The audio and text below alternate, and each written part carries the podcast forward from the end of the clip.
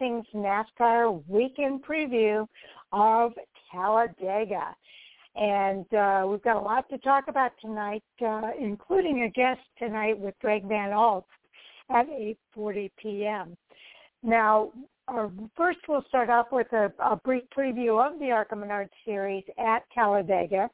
Uh, Greg comes on about 10 minutes later uh, he'll help us complete our preview of Talladega, and then we'll offer some updates for about the Truck Series at the top of the hour. After that, we'll preview the Xfinity Series and then the Cup Series at Talladega, and then 10 o'clock it's NASCAR Hot Topic Sound Off with our Fan4Racing crew. And joining me for tonight's show is our co-host, Jay Husmann. Welcome to the show, Jay. Well, thank you, Sharon. Uh, again, it might sound like I'm out of breath. If I had an extra spare minute in the day, I'd be dangerous. Look out. Okay. So um, let's go ahead and get started with our preview of the ARCA Menard series at Talladega. Uh, we're so happy that uh, you uh, are here with us tonight, Jay, uh, as our co-host. So uh, the ARCA Menard Series is going to be at Talladega Super Speedway this Saturday, April the 24th at noon Central, 1 p.m. Eastern, and it will be televised on Fox Sports 1. If you don't have access to the TV, you can actually live stream it at Fox Sports Go if you have that app. Also, it's on MRN and SiriusXM NASCAR Radio 391 and the online channel of 981. Uh, Talladega is a 2.5 mile paved trioval, and the ARCA Menard Series will be racing 76 laps over 202 miles. So uh, we've got a lot to look forward to with the ARCA Menard Series. Finally, I'm back on track, Jay. Well, and I was thinking about uh, what to say here but I'll just read it. Uh, if you go to the ARCA Menards home series, the pit box, says ARCA Menards series gets back up to speed at Talladega. So many things in that title alone. Up to speed, Talladega yeah. got some super fast speeds, but the first statement there is the wait is over because it has been yes, more than a month. Yeah, more than a month exactly. has passed since uh, Ty Gibbs took the checkered flag at Phoenix Raceway, which was the second ARCA Menard Series race of the 2021 season. That third race, now Saturday's General Tire 200 at Talladega Super Speedway, has arrived. Yes, indeed. Ty Gibbs won that race at Phoenix International Phoenix uh, Raceway, and uh, that was a combined race with ARCA West but the first race was uh, well actually it started back with the last race uh, at Kansas if I'm remembering this right. Let me let me restart restart this. Um, the first race this year was at Daytona and that race was won by Corey Heim uh, in part because he had some help from his Venturini teammate uh, and that was Drew Dollar, who finished in second place at Talladega. So uh, I would look for Venturini to be strong again this weekend, as well as Ty Gibbs. Well, and we talked about Ty Gibbs, who finished fourth at Daytona, uh, left the track a little angry. And I don't know that I ever did see this interview, but I know he did apologize for it uh, following the next interview he did, or in the next interview he did. But both the 18-year-old Gibbs and third-place finisher Bret Holmes, the defending ARCA Menard Series champion, were frustrate, frustrated by their inability to race for the win after Heim cruised to the victory in front of his teammate. Now, Saturday's race at Talladega marks their only chance at Super Speedway redemption in 2021. So we'll see who gets it. Yes, indeed. Right now, Gibbs sits behind Corey Heim in the championship points following his win at Phoenix. Uh, and is still new to super speedway racing. The opener at Daytona was his first race on the 2.5 mile oval, and Saturday marks his first start at Talladega. So uh, Gibbs, uh, kind of new to the super speedway racing, uh, but I wouldn't let that fool you. He's been uh, really hot in his Joe Gibbs racing machine uh, since he started. Most certainly, that could be dangerous as he's been new to a series in uh, one. So we'll have to see how well he fares. Now, the other one, the 23-year-old Holmes, of course, will be racing at his home track at least Saturday. The Munford, Alabama native has a top five and a pair of top tens in five ARCA Menard series at Talladega. And Heim and Dollar will again represent Venturini Motorsports at Talladega, with Dollar being the defending winner at the track. And VMS will also field a Trotter in the team's number 25 Mobil 1 Toyota. Trotter led eight laps at Daytona in February before she was involved in an accident. Okay, some others that are going to be in the field this weekend include Jack Wood. He's driving for GMS Racing in the ARCA Menard Series this season. Also, Kyle Sieg, the brother of uh, Ryan Sieg, sits fourth in the points with an average finish of 4.5 despite an average starting position of 17th. So he's going to be racing the number 28 C2 Freight Chevrolet for his own family-owned team.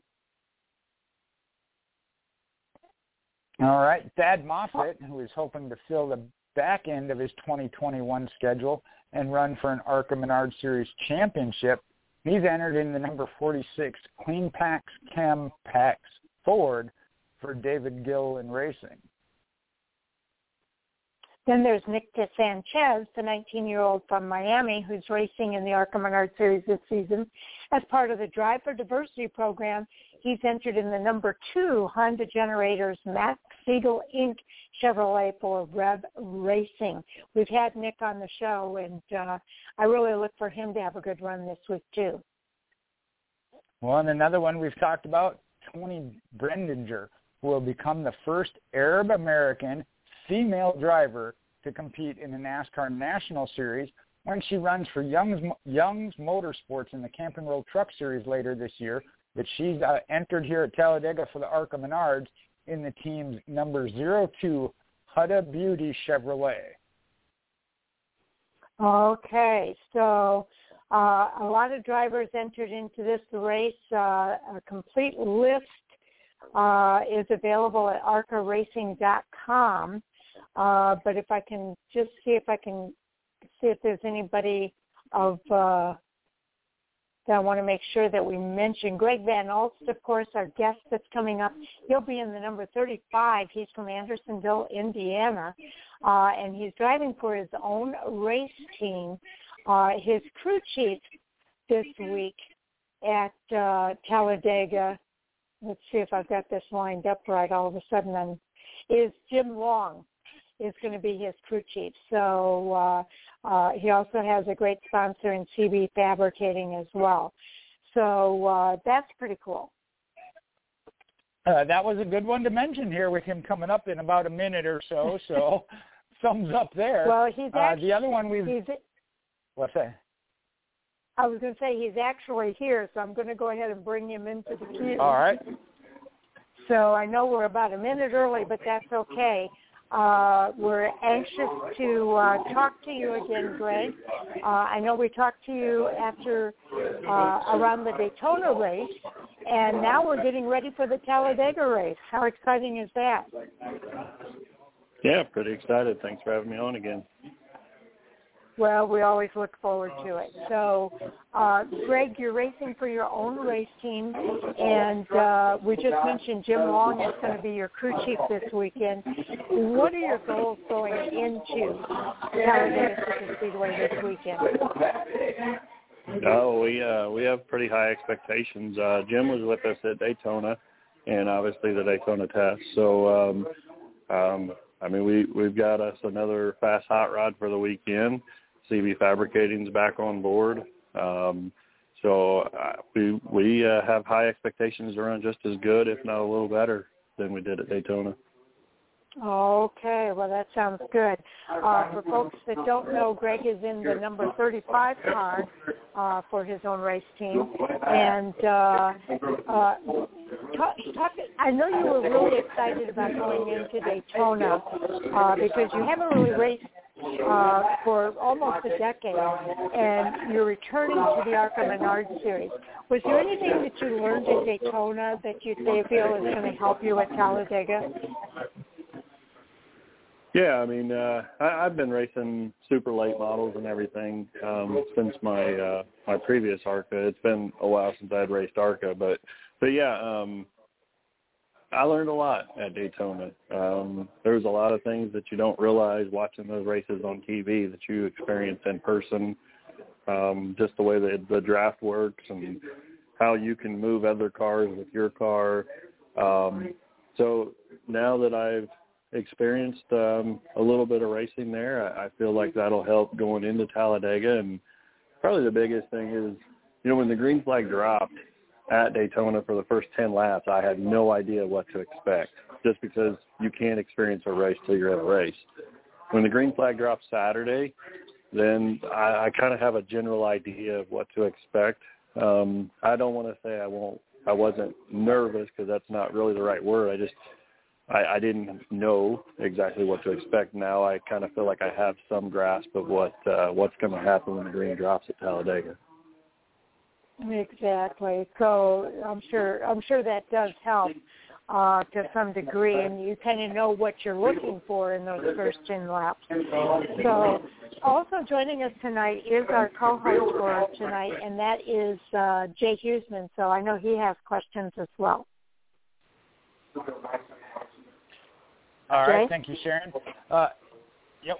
Um, kind of, kind of already answered part of the question, so I'm going to take it from a different angle. You talked about what you did learn and can utilize from Daytona to Talladega, just being on a super speedway and in the draft. But talk about some of the differences, even though they're a 2.5 mile and a 2.66 super speedway. I know the handling and the uh, the track conditions are still a little bit different. So talk about what the differences are between the two speedways. Well, um, I'll be honest, that may be a question for me um, after Saturday's race because I've I've I have uh, haven't been to this racetrack um, as a as a driver. Uh, I think the only time I've ever been here, I was 15 years old, and we came down to watch the Cup race and, and whatnot for for a weekend. Um, so, and there's still some unknowns. Um, I've heard that the track's got wider turns. Um, you know, you there's just more room to race. Um, you know, so I I don't know what to expect, um, but I feel like I got a general idea. All right, and I, and I can't remember if I asked you asked you this the last time you were on with us here on Fan4Racing. Do you race differently, being that you're you're on a limited schedule, you got limited cars, of how you look at that, uh, of how you race. And I know at the super speedways especially, it's tough to even try and do that because 90% of the time, if you're in an accident, it's not of your own doing or anything you can do anything about. But what's your mentality during the race of, of say, protecting the car? Um, I won't protect the car in a in a sense of you know I got to make it to the next race. I'll I'll race in a fashion that I'm protecting to make it to the end of the race. Um, you know, there's so many things outside of your control. Um, if you get if you get wrapped up in trying to protect yourself or trying to protect the car, you know, or you have the mentality, oh, I can't wreck or I won't be able to do the next race or whatever. Um, I feel like it hurts you more than it helps you. Um, so uh, I just kind of go in with the with the mindset that this is this is the race that I'm at, and and we just got to do the best that we can, and let the circumstances fly where the circumstances fly. Um, now, you know that doesn't mean I go out there and and do a bunch of crazy things, but it just means you just gotta, you know, race aggressively, but yet think about your moves before you make them. You know, you you just have to make it to the end of these in order to to to even have a shot at winning. Um, so there's no reason to, you know, be 28 laps into a race and and uh, you know start running into people. But um, you know, there there's there's things that happen that are outside of people's controls, and and you know it, things happen. Um, you don't. I don't personally uh, get wrapped up in the things that I can't control, and I'll just do what I can from my seat to to try to make it to the end. Well, I think I think, and it's not just limited to the ARCA Menard series there, but I think at the drivers' meeting you should bring that bring that point up of uh, 28 laps into a race maybe isn't the time to be pushing and wrecking. maybe some other drivers could learn from that. uh, the la- the last question I, got, I know in the ARCA Menard series it's a little different, but We've talked about the Xfinity Series has gone to the composite body, and the Cup Series going to uh, the new Gen car, which is supposedly a little bit uh, cheaper and easier for uh, teams to come into now, more uh, cost-friendly for an owner. What do you feel NASCAR has been doing that you like or see as far as that, even at the ARCA Menard Series level? Well, I'll tell you the um, the one of the main factors as to why we are able to come and race with the ARCA Menard series is because of the composite body. I mean, we obviously we wrecked at Daytona. Um, we had uh, com- uh, you know not completely overhaul our car, but almost every body panel on the car was damaged. Um, so we were able to basically bolt pieces back on um, at our shop in Anderson, Indiana, versus bringing the car to um, you know a fab shop in in Charlotte that obviously saves a team money. Um, you know, it cost me about half as much to fix it as I would have had uh, taken it to a to a body shop in in in you know in Charlotte. So that helps um, a team like ours because we can just fix it ourselves. Um, so I, I like it in that perspective. Um, but I'll, I'll tell you, you know, if you have the capabilities of building a steel body in your own shop, you know the steel bodies are cheaper. So it's it's kind of a you know there's there's teams that it's going to help, there's teams that it's going to hurt. In our particular case, it helps us because we don't have the capabilities of building a steel body, but some teams do. So you know um, uh, all I can all I can go off of is just what our race team's capable of, and having the composite bodies helps. Well, and I know that was that was the target uh, of NASCAR's intent. Uh, a, a large part of it was to help the underfunded or new starting teams uh, with that start. So uh, obviously, depending on sponsorship that, that you bring, that always plays a factor into what you, what each team has as far as capabilities uh, that you mentioned. But I'm glad to see that's working, and I know that NASCAR, the, the Xfinity Series was based off of the ARCA Menard Series with that, with the compo- composite body. So uh, that was all I had for you. I'm going to turn it back over to Sharon and she uh, has a couple more, I think. Awesome. Okay, uh, Greg, I know Talladega Superspeedway and Daytona, for that matter, are tracks that you kind of have to rely on some of the other drivers uh, because it's so aerodynamically driven. So, are there specific drivers that you've developed that comfort level with at for Talladega?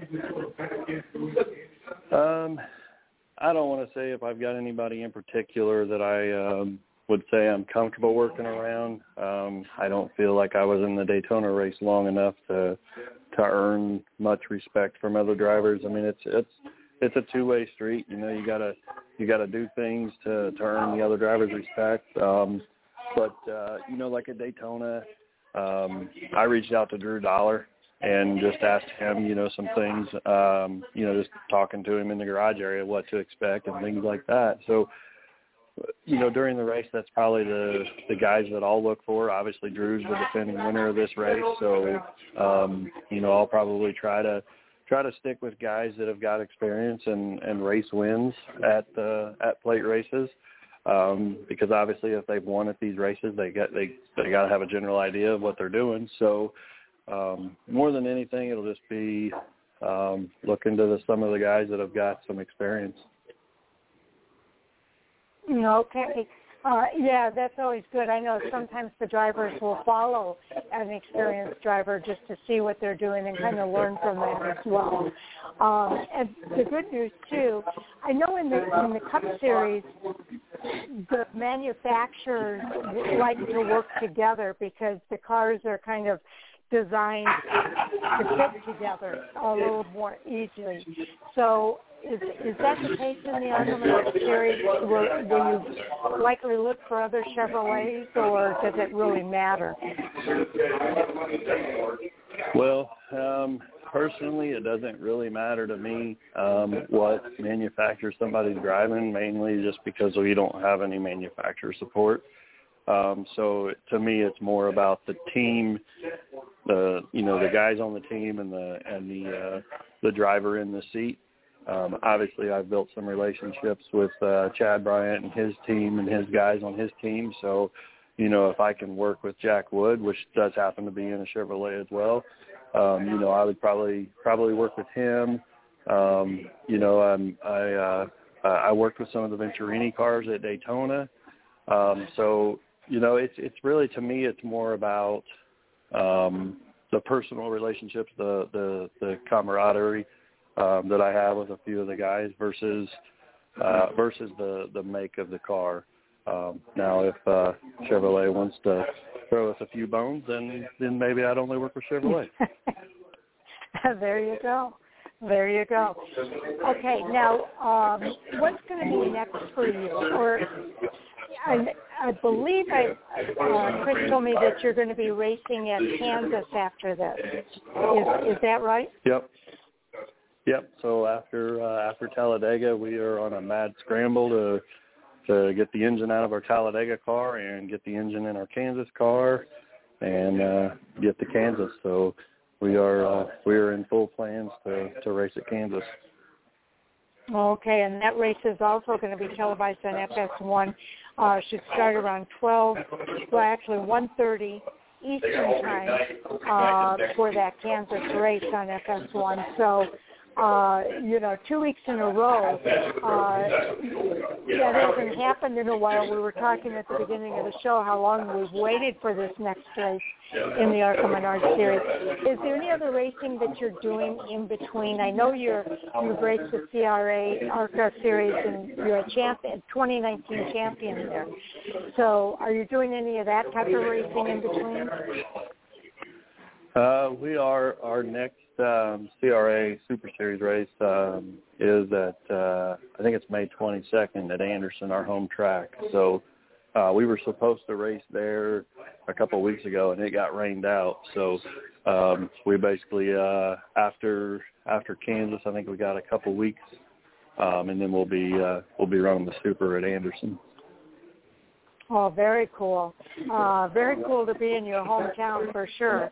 Anderson, uh, Indiana is uh, the racing country, so uh, that should be a lot of fun for you. Yeah, yeah, and in the weekends that I'm not racing, uh, we're trying to to do some quarter midget racing with my boy at uh, at mm. Mini Indy and um, uh, in Indianapolis there, and and speaking of Mini Indy, um, we're uh, we're carrying a, uh, a decal for them this weekend um, because we'll have the in-car camera. Um, but it's uh, it's hashtag Save Mini Indy.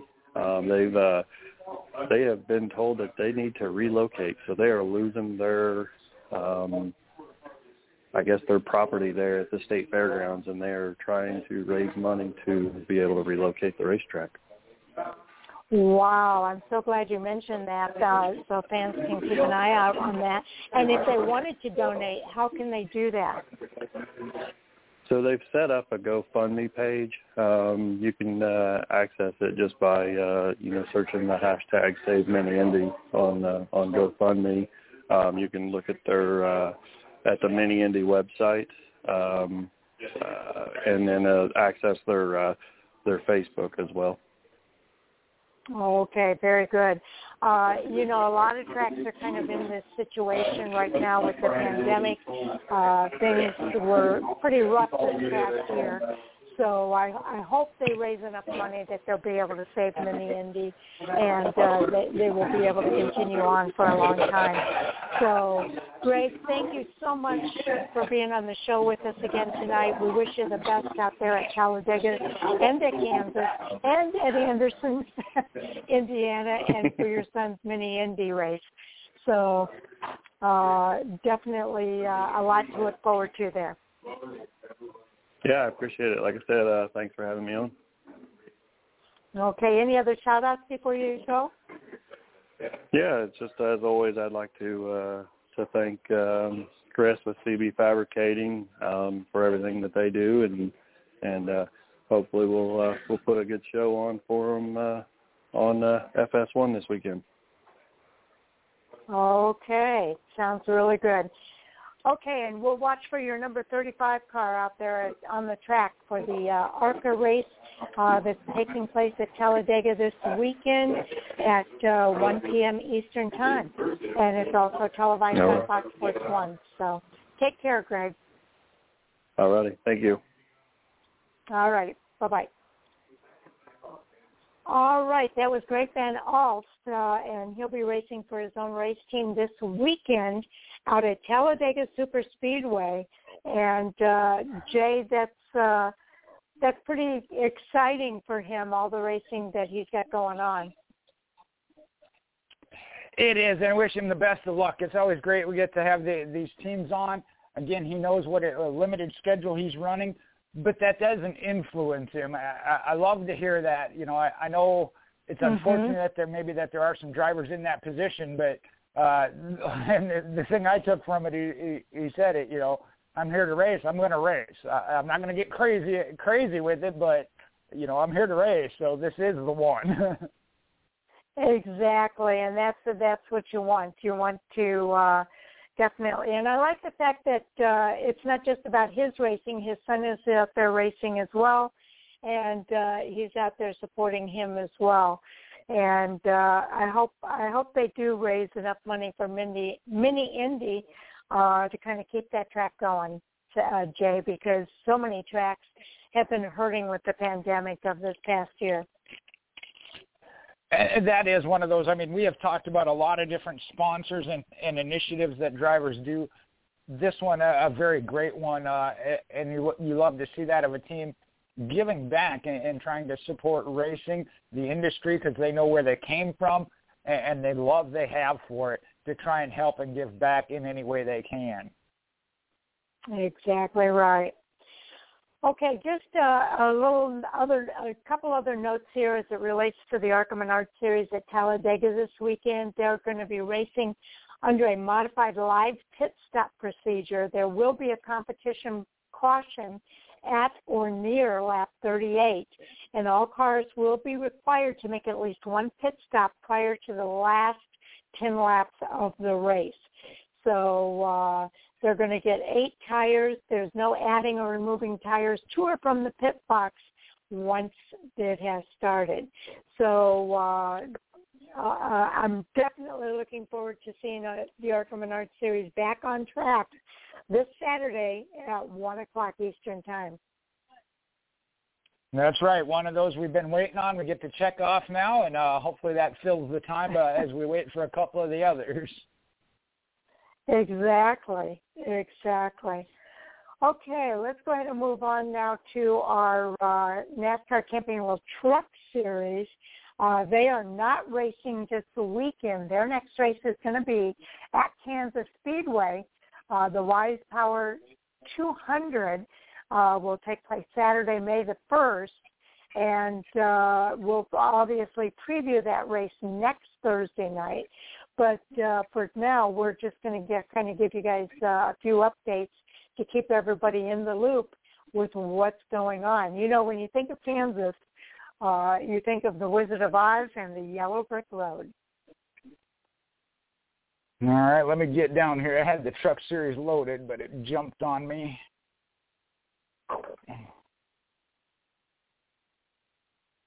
Yeah. Okay. There we go. As Sharon mentioned, it's a good lead in. Following that yellow brick road, as the Camping World Truck Series is taking this weekend off while the Xfinity Series and Cup Series take on the high banks of Talladega Super Speedway. But the break will be short as they jump back into action next week at Kansas Speedway for the Wise Power 200. That'll be on Saturday, May 1st, and as she said, we'll preview it next week. Now, Kansas has hosted Camping World Truck Series races including three last year as part of that schedule reshuffling as a result of the COVID-19 pandemic. The series raced a pair of races there in July with Austin Hillen and Matt Crafton winning. And then the trucks returned in October for the playoffs with Brett Moffitt taking the checkered flag. In total, 19 different drivers have posted a win at the 1.5 mile track, with Crafton leading all drivers with three victories. Kyle Busch is the only other driver with multiple wins at the track with two. Amongst the remaining series regulars, only Johnny Sauter joins Crafton Hill and Moffitt as an active winner at the track. Uh, Cup Series regular Ross Chastain also has recorded a victory at the track, and I don't know if he's entered into that truck race that weekend. Okay. Uh, also, there's a crew chief spotlight here. Uh, as you recall, John Hunter Nemechek uh, announced his intent to return to the Camping World Truck Series to compete with Kyle Busch Motorsports this year. And the team paired him up with the veteran crew chief, Eric Phillips. Now, this season marks the return to KBM for Phillips. He was originally with the organization from 2010 to 14 and was a vital part in Toyota's record-setting 10 consecutive wins to open the season, serving as crew chief for six of those victories and five with Kyle Busch and then with Erik Jones at Iowa. He has another connection to Nemechek because uh, Phillips first job as an NASCAR crew chief was in the Xfinity Series with Nemco Motorsports, which is owned by John Hunter's father, Joe Nemechek. He sat on top of the pit box for one race in 2003, and that's when he was guiding Joe Nemechek to a victory. Now, Phillips has 39 wins under his belt in the series, including two this year already, two with John Hunter Nemechek. That's that 39 is the most in the series for any crew chief, with 29 of them coming from KBM in the Truck Series. Now, Nemechek entered this season with six, win- six wins to his credit in the Truck Series, and it appears that matching him up with Phillips has been the perfect formula for the KBM as the duo has already recorded, as we mentioned earlier, two victories this season. So I believe there might be a few more wins in the books for those guys before this is all said and done. I, I was just going to say that would have been my follow-up of, of that's quite the resume, and I think it's only going to increase here this season. Following off of that with KBM, uh, Toyota tops in the trucks so far this season. This season, while much of the focus of Victory Lane in the NASCAR Camping World Truck Series has been on Kyle Busch Motorsports with their four consecutive wins in the most recent four races. What may be overlooked is that Toyota has actually started the season with six straight wins. Thor Sports, uh, Thor Sport Racing's Ben Rhodes opened the season by sweeping the races on the two Daytona configurations, and then KBM started their streak with John Hunter Nemechek winning at Las Vegas, team owner Kyle Busch taking the checkered flag at Atlanta, Martin Truex on the dirt at Bristol, believe it or not, and then Nemechek once again in victory lane last weekend at Richmond. Now, this marks the fourth time uh, in history that a manufacturer started the season with six or more wins in as many races, and is the second time that Toyota has done it. As Sharon mentioned, Toyota actually owns the NASCAR Camping World Truck Series records for the most consecutive wins to start a season with 10 back in 2014. Dodge and Chevrolet have had each have each had seasons with eight wins to start out. Chevrolet did it in 1995 and Dodge in 2001. The record-setting Toyota run in 2014 has one thing in common with the current streak, Imagine that. It's Kyle Busch. Busch won five of those 10 opening wins that season. And take a look at that. Some of those streaks, again, 2014. Oh, this is all. Okay, this is the record streak of 2014.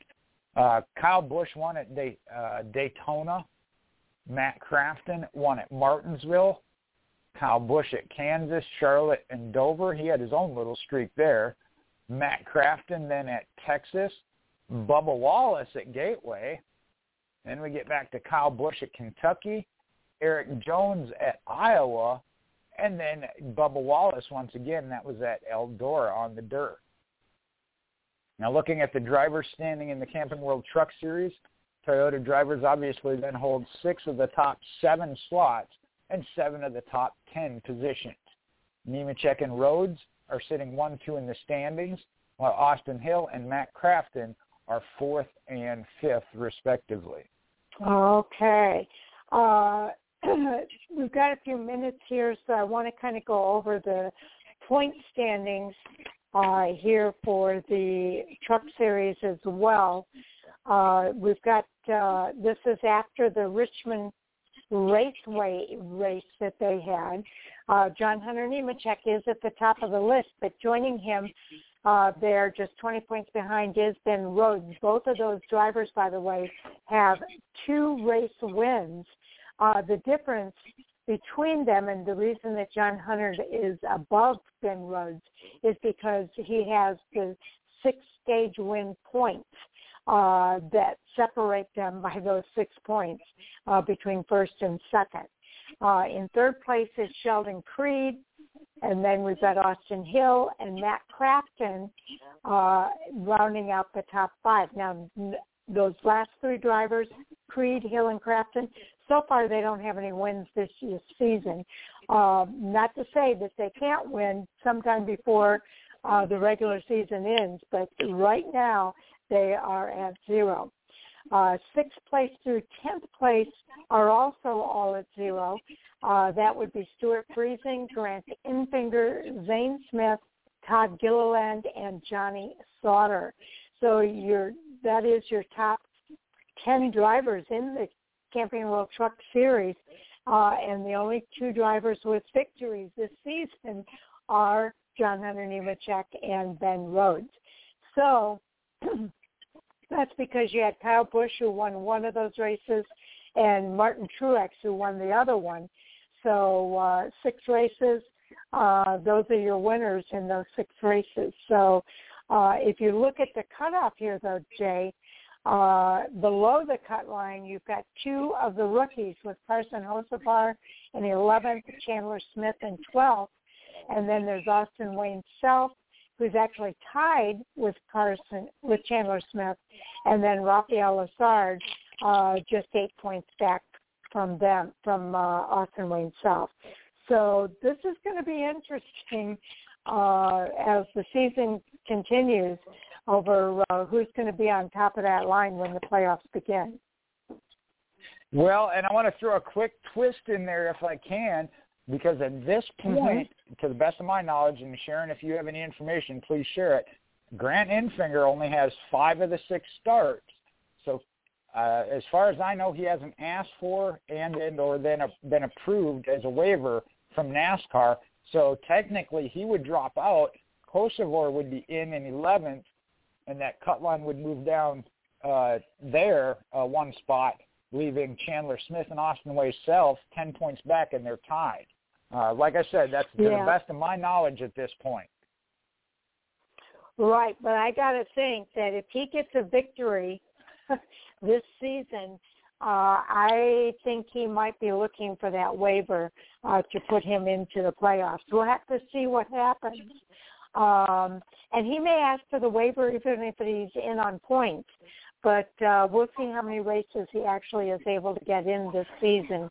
Uh, and we've had we've had exceptions, so we'll have to see if this kind of lines up with what happened with Kyle Busch when he uh, broke his uh, ankle at uh, Daytona, he missed 11 races, was granted the waiver when he was able to come back and get some victories, and he went on to win the championship. Could Grant Enfinger be in line for that uh, with a waiver from NASCAR this year? Does that equal that same kind of opportunity? We'll have to wait and see. Well, and that's what I say. I know there's been a lot of talk about it. I haven't even seen anything from the team or Grant Enfinger specifically addressing it, uh, but that don't mean there ain't a lot of talk out there about it. And the other one, I think that where a waiver was granted here, I know in the Camping World Truck Series, was uh, based on the age requirement. Uh, and I'm trying to think back to the driver that it was that was ineligible initially ineligible because they had to miss a couple races early in the season due to not being old enough to run on all the tracks. And NASCAR granted the waiver with where where they finished the year. Okay. Um, I'm not sure who that was right offhand. I'm try. I want to say it was Tyler Ankrum like two years ago. Oh, when he made the was playoffs, that yeah, that might have been it. I do, I do that believe so. That's right. why I think I think it was Ankrum, but yeah, that sounds like uh, it is correct. So uh, it's a it's a really good point. Uh, and you know the thing that kind of stands out to me because we've talked about this for a couple of weeks now is that all of the series have something going on uh, that is going to make uh, the playoffs, I think, a little bit different this season. So you know, here we are talking about it in the Camping World Truck Series, some little caveats that are going on this year uh, that could make a difference when it comes down to the playoffs. So we'll have to wait and see how this story ends. certainly uh, looking forward to it and wish Grant Enfinger all the best. Uh, again, I know he's trying everything he can to put together deals one way or another. Yes, he is, and uh, he's had some support from uh, uh, Marcus Lemonis uh, with the Camping World Truck Series, who has been so generous in helping support drivers that need that extra funding this year, and uh, uh, I'm really glad to see him getting behind a driver like Grant Enfinger for this. Yeah, most certainly. Uh, we have talked about that as a sponsor. They are going above and beyond, uh, doing some great things there with Camping World. They they really are, and uh, it's it's fun to see, and uh, I think it really really does make a difference. Uh, definitely for the drivers, but for the fans as well. Uh, the race has got to be better when you've got more competition on the track. And Grant Enfinger is certainly one of those drivers that is able to compete. And with Talladega being his home track, he would like nothing more than to be able to come home with a victory uh, at Talladega. Uh, yeah, I can only imagine the uh, victory celebration there. That's for sure. okay. Uh, I know we're we're a little ahead here, but let's go ahead and get into uh, the Xfinity series. Uh, they're next, and uh, they are racing at Talladega Superspeedway again this Saturday.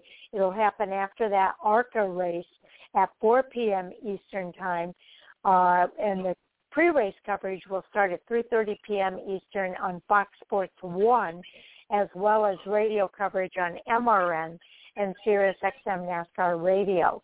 Now they are going to be racing a distance of 300.58 miles over 113 laps.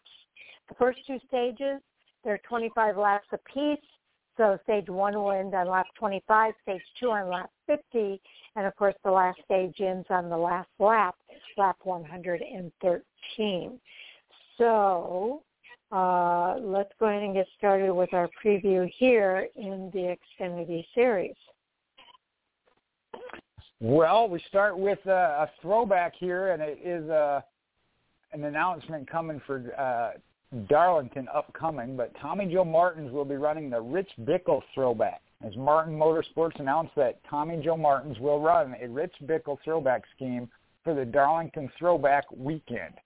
Martins will run the 1999 Lucky Dog 1010-345 paint scheme in the Steakhouse Elite 200 coming up on May 9th with the number 44's primary sponsorship coming from Capital City Hauling.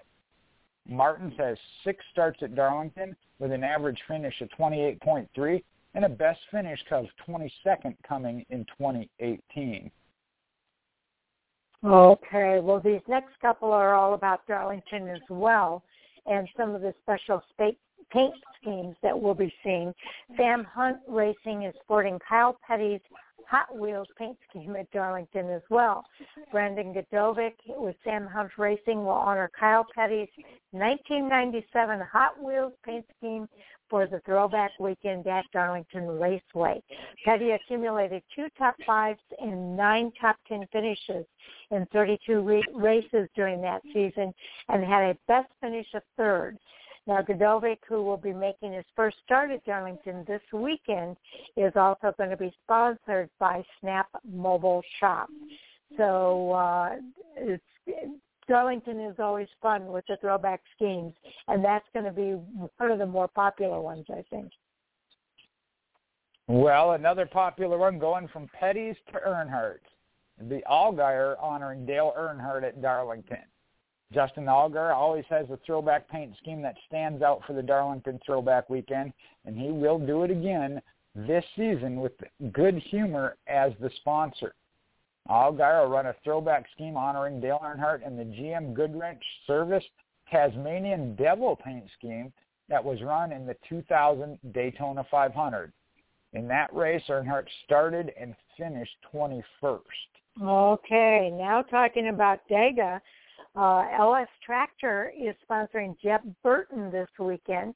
LS Tractor is a longtime partner of Jeb Burton and will be his primary partner on his Kaulig Racing's number 10 Chevrolet at Talladega Superspeedway. Now, LS Tractor has been voted best tractor manufacturer for the last five consecutive years.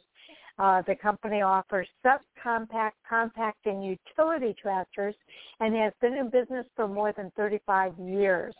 LS Tractor will serve as an associate partner for the rest of the season on the number 10 as well. So that's good news for Jeb Burton. Uh, more good news for the Xfinity Series this weekend isn't about sponsorship, but driver more so, as Natalie Decker will make the first of four total starts scheduled with R Motorsports in the NASCAR Xfinity Series starting this Saturday at Talladega Superspeedway. She made her Xfinity debut in February at the Daytona Road Course. That was with RSS Racing and the Reaume Brothers Racing.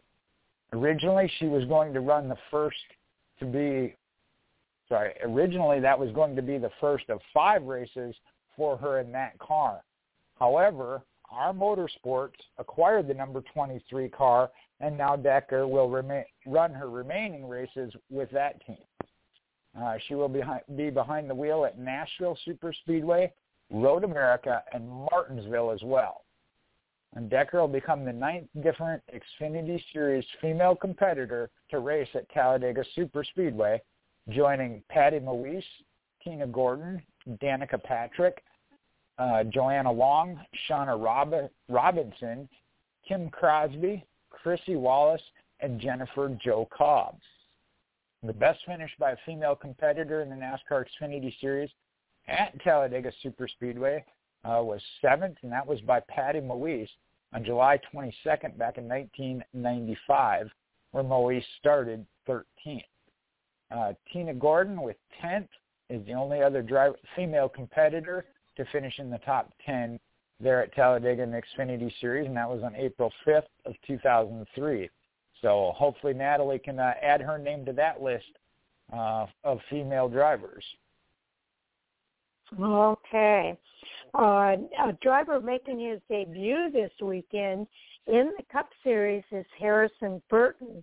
He's an Xfinity Series regular, regular but he's going to hit the big stage this weekend to make his NASCAR Cup Series debut on Sunday at Talladega Superspeedway in the Geico 500 for Gaunt Brothers Racing. Now, Burton will pilot their number 96 Dex Imaging Toyota in his first ever Cup start.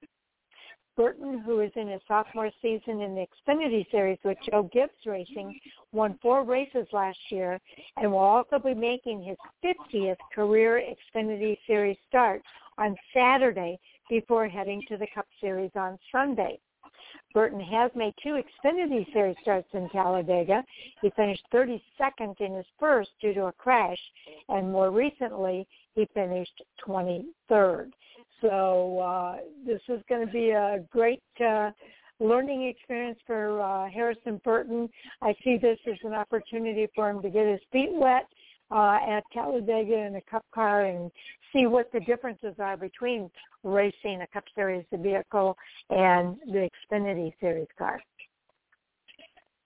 well, let me tell you that hear, hearing that as you read through that just makes me feel old and how how time flies. Because I remember when he was 16 and I got to meet him and talk with him there at uh, Memphis uh, Motorsports Park, and, and that 50 race uh, 50 races already in the Xfinity series. I was like, wow, that's, that's already amazing. happened.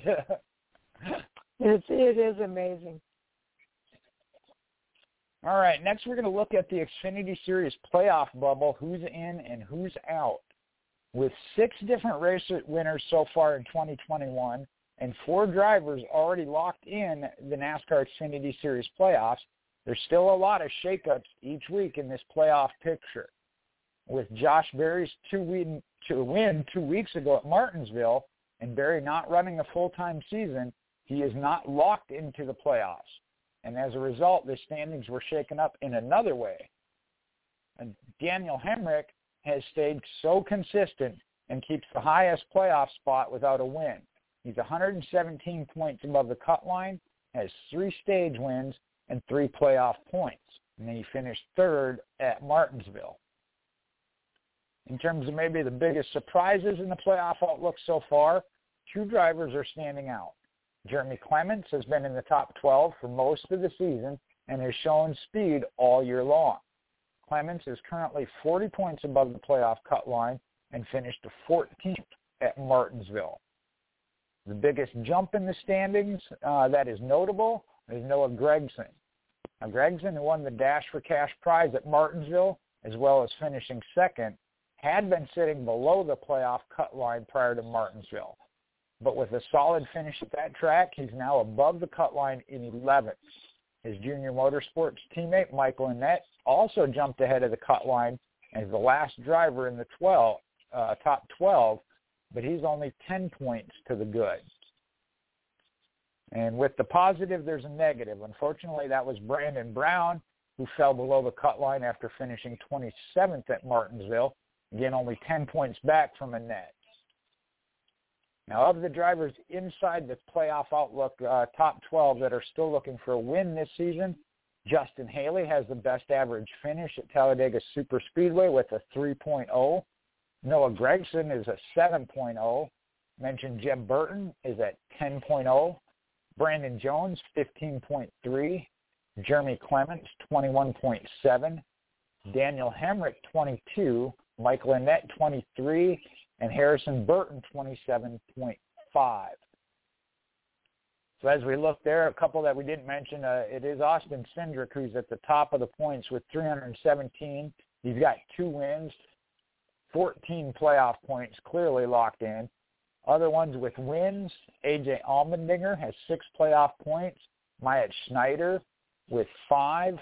Justin Allgaier with uh, one win. These each have one win, sorry, and five playoff points. Then we get into at 275 points, Daniel Hemric. 242 is Harrison Burton. Justin Haley's at 230. Uh, Jeb Burton 221. Jeremy Clements at 198. Brandon Jones 187. And then Noah Gragson and Michael Annett tied actually at 11th at 168 points. Uh, there's only a couple of them. Gragson has one point for a stage win. Brandon Jones one point for a stage win, and Daniel Hemric we mentioned with three. So uh, some interesting things as Sharon mentioned. Each each series has their own little quirks there on this playoff bubble and what's happening. It is so true. Okay. Uh, next up, we'll take a look at the rookies and the manufacturers. Did you want to go over that, or you, you kind of did, I guess? Uh, I can do that real quick. Okay. Yeah. Uh, okay. Ty Gibbs is uh, leading that Sunoco Rookie of the Year standings. Currently has 128 points oh, and no, two I, awards. I'm sorry. I'm sorry. I thought I was talking about the chart. Did you go over the chart?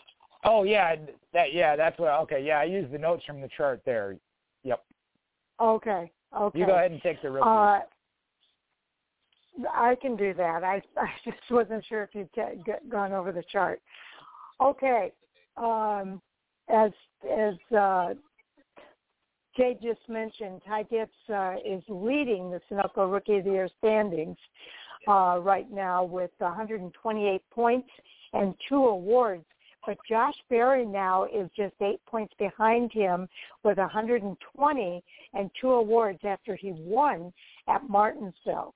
Now Ryan Vargas is in third place at 61 points. He has three awards. Uh, unfortunately, Jordan Anderson and Sam Mayer have still not been able to make a start in the Xfinity Series in 2021. So right now they still have no points accounted for at this time. Chevrolet on the manufacturer side is leading the championship points right now. They have four wins and 261 points. Myatt Snider, AJ Allmendinger, Justin Allgaier, and Josh Berry uh, got Chevrolet their four wins. Toyota is second in the manufacturer standings. They have one win in 249 points, and Ford's one win came from Ty Gibbs. That doesn't sound right. Ty Gibbs is in his Toyota. Isn't that yeah, right? that was. I think that was a misprint. They didn't even correct the misprint from last week. Yeah, that's Toyota. It came from Ty Gibson at Road Course. Uh, Ford right now is in third place in the manufacturer standings with 242 points and two wins. Their two wins came from Austin Cindric uh, in both the season opener and again at Phoenix Raceway. So there's your update on both the rookies and the manufacturers. Well, she talked about rookies. I like them, but I like money more. And uh, the series is showing the money. As Gragson wins that first Dash for Cash prize, Talladega is now on deck. The NASCAR Xfinity Series Dash for program was designed to add elements of unpredictability and drama leading up to and during the NASCAR uh, four designated races, uh, increase on-track competition, as well as engage fans and reward and recognize the NASCAR Series regular competitors. The NASCAR Xfinity Series Dash for Cash Pro uh, will take place here at four tracks in 2021. Martinsville Speedway was on April 9th. The top four regulars from that one uh, is what locked into Talladega Super Speedway, which will be this week, weekend. Then Darlington Raceway on May 8th, and Dover International Speedway uh, on May 15th. And let me correct myself there. Martinsville Speedway was the first race. The Martin uh, March 20th race at Atlanta Speedway, Atlanta Motor Speedway, was that initial qualifier for the 2021 Dash for Cash program. The top four full-time finishers in the Atlanta race are who qualified for the first round of the Dash for Cash at Martinsville.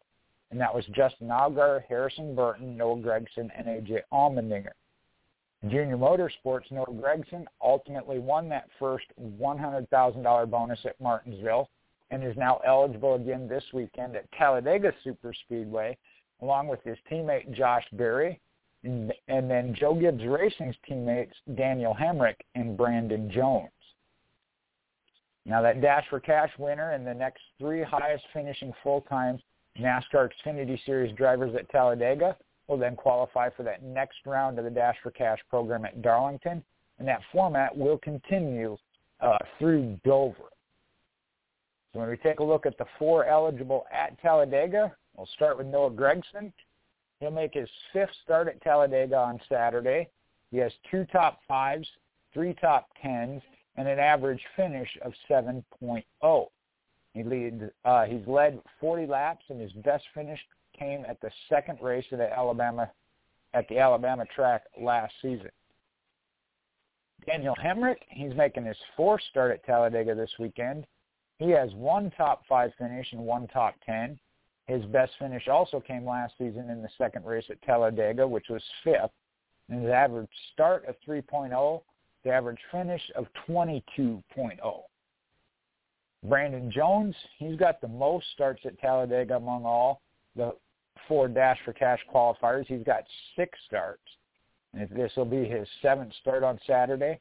He's got two top fives, two top tens, has led 38 laps, an average finish of 10 point, I'm sorry, average start at 10.8. The average finish is 15.8. His best finish, though, was a runner-up in 2018. maybe the one with momentum uh, is limited. Josh Berry will be making his first Xfinity Series start at Talladega Superspeedway this weekend with Junior Motorsports. Now remember, you don't have to win the race. It's just be the best out of those four, no matter where they finish. As long as you beat those other three, you're taking home that hundred thousand dollars. Exactly right. Okay, taking on Dega. Talladega Superspeedway has had 30 NASCAR Xfinity Series races, starting with the inaugural race on July 25, 1992. That race was won by Ernie Irvan. Now, Dale Earnhardt won the second Xfinity Series race at Talladega in 93 after starting in the 22nd position. The 30 Xfinity Series races at Talladega have produced 21 different pole winners and 24 different race winners. The youngest winner was Haley last season at 21 years, 1 month, and 23 days. The oldest winner was Max McLaughlin in 2001 at 44 years, 6 months, and 16 days. Mark Martin holds the race record at Talladega from 97 at uh, 168.937 miles per hour, and Joe Nemechek holds the qualifying record at 193 miles, uh, 0.517 miles per hour, also in 1997. Nemechek holds the record for the most races. He has 22. He has five poles, he has seven top fives and nine top tens. Lead lap finishes at 14 and laps completed 2,153 and laps led at 202 at Talladega. Now Martin Truex Jr. has the most wins at Talladega in the Xfinity Series.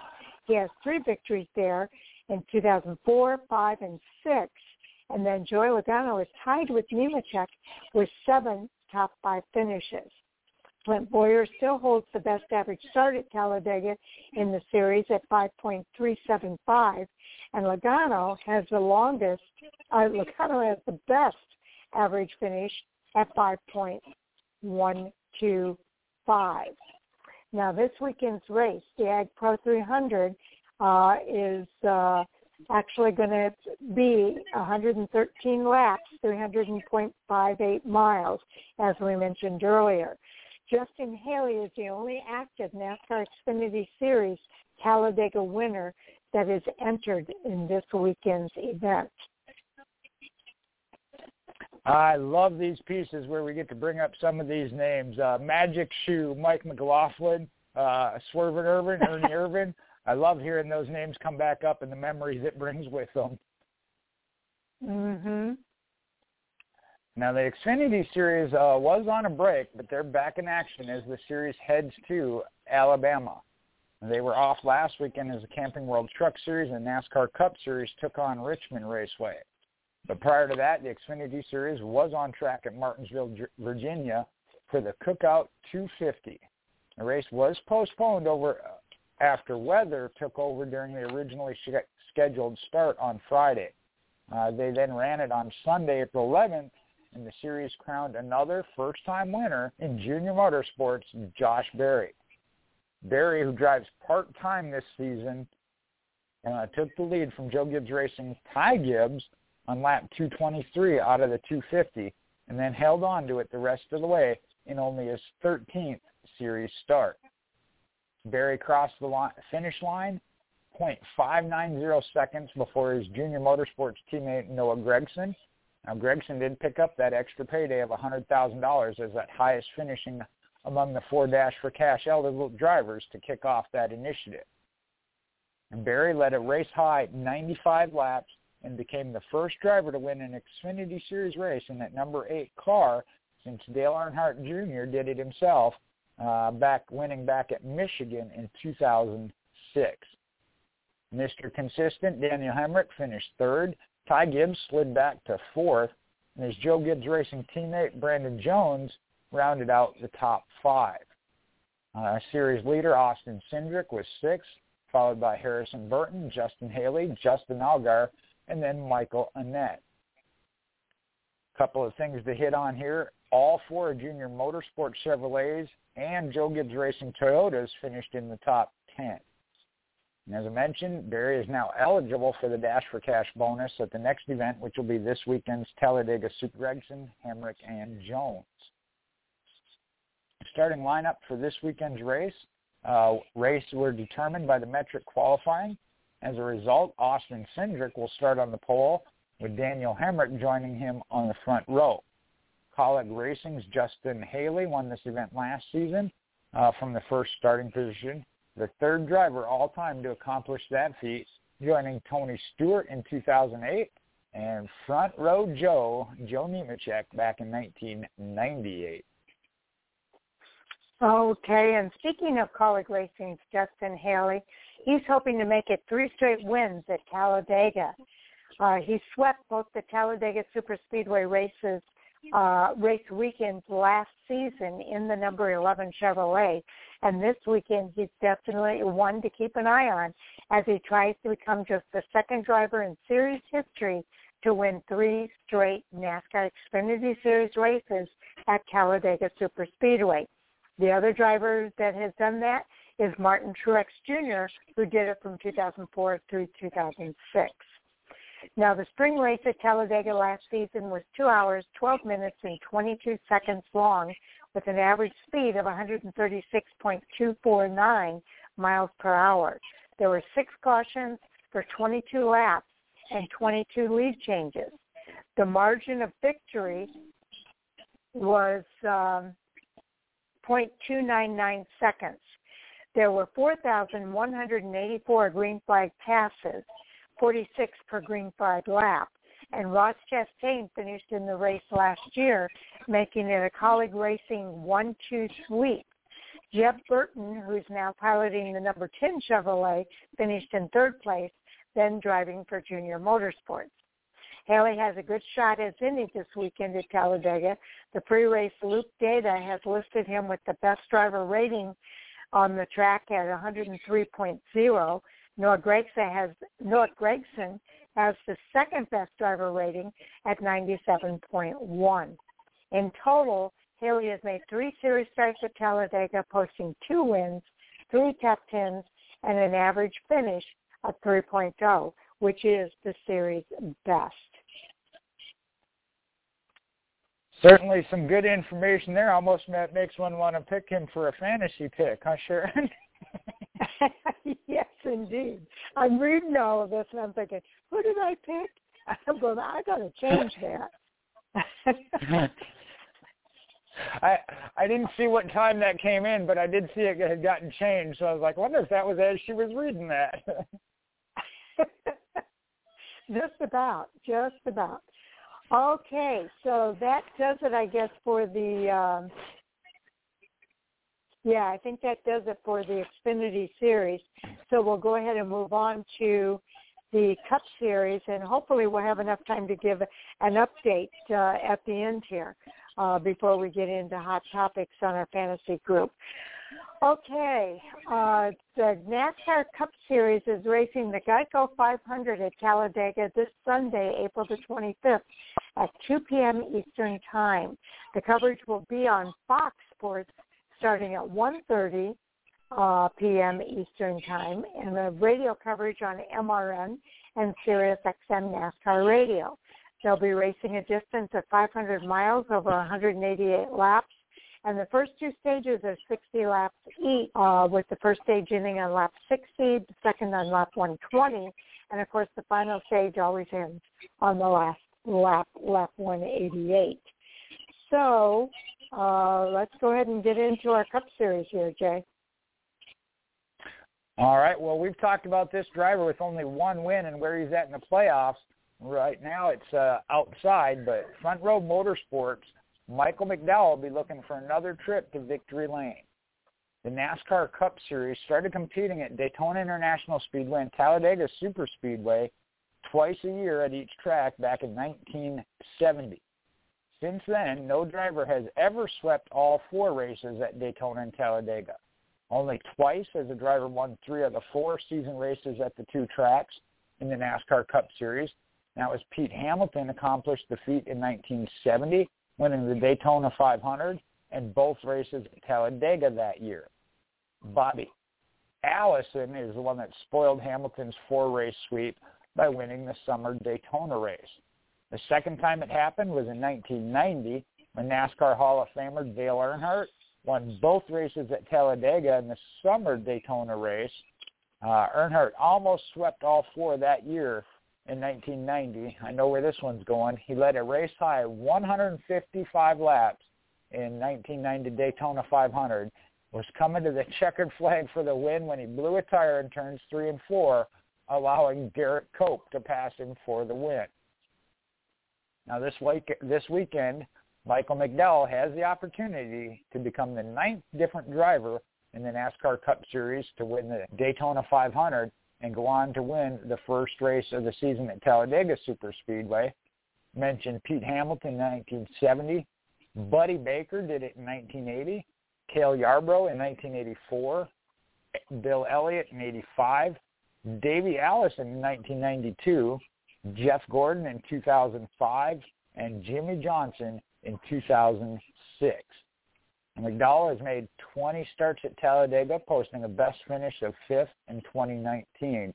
And that would be a, there's another heck of a list to be able to put your name on. Yes, indeed. And Michael McDowell just might do it. So uh, again, I can't wait for the rest of that story to to be told. Okay, uh, again, let's take a look at the Cup Series Sunoco rookie update.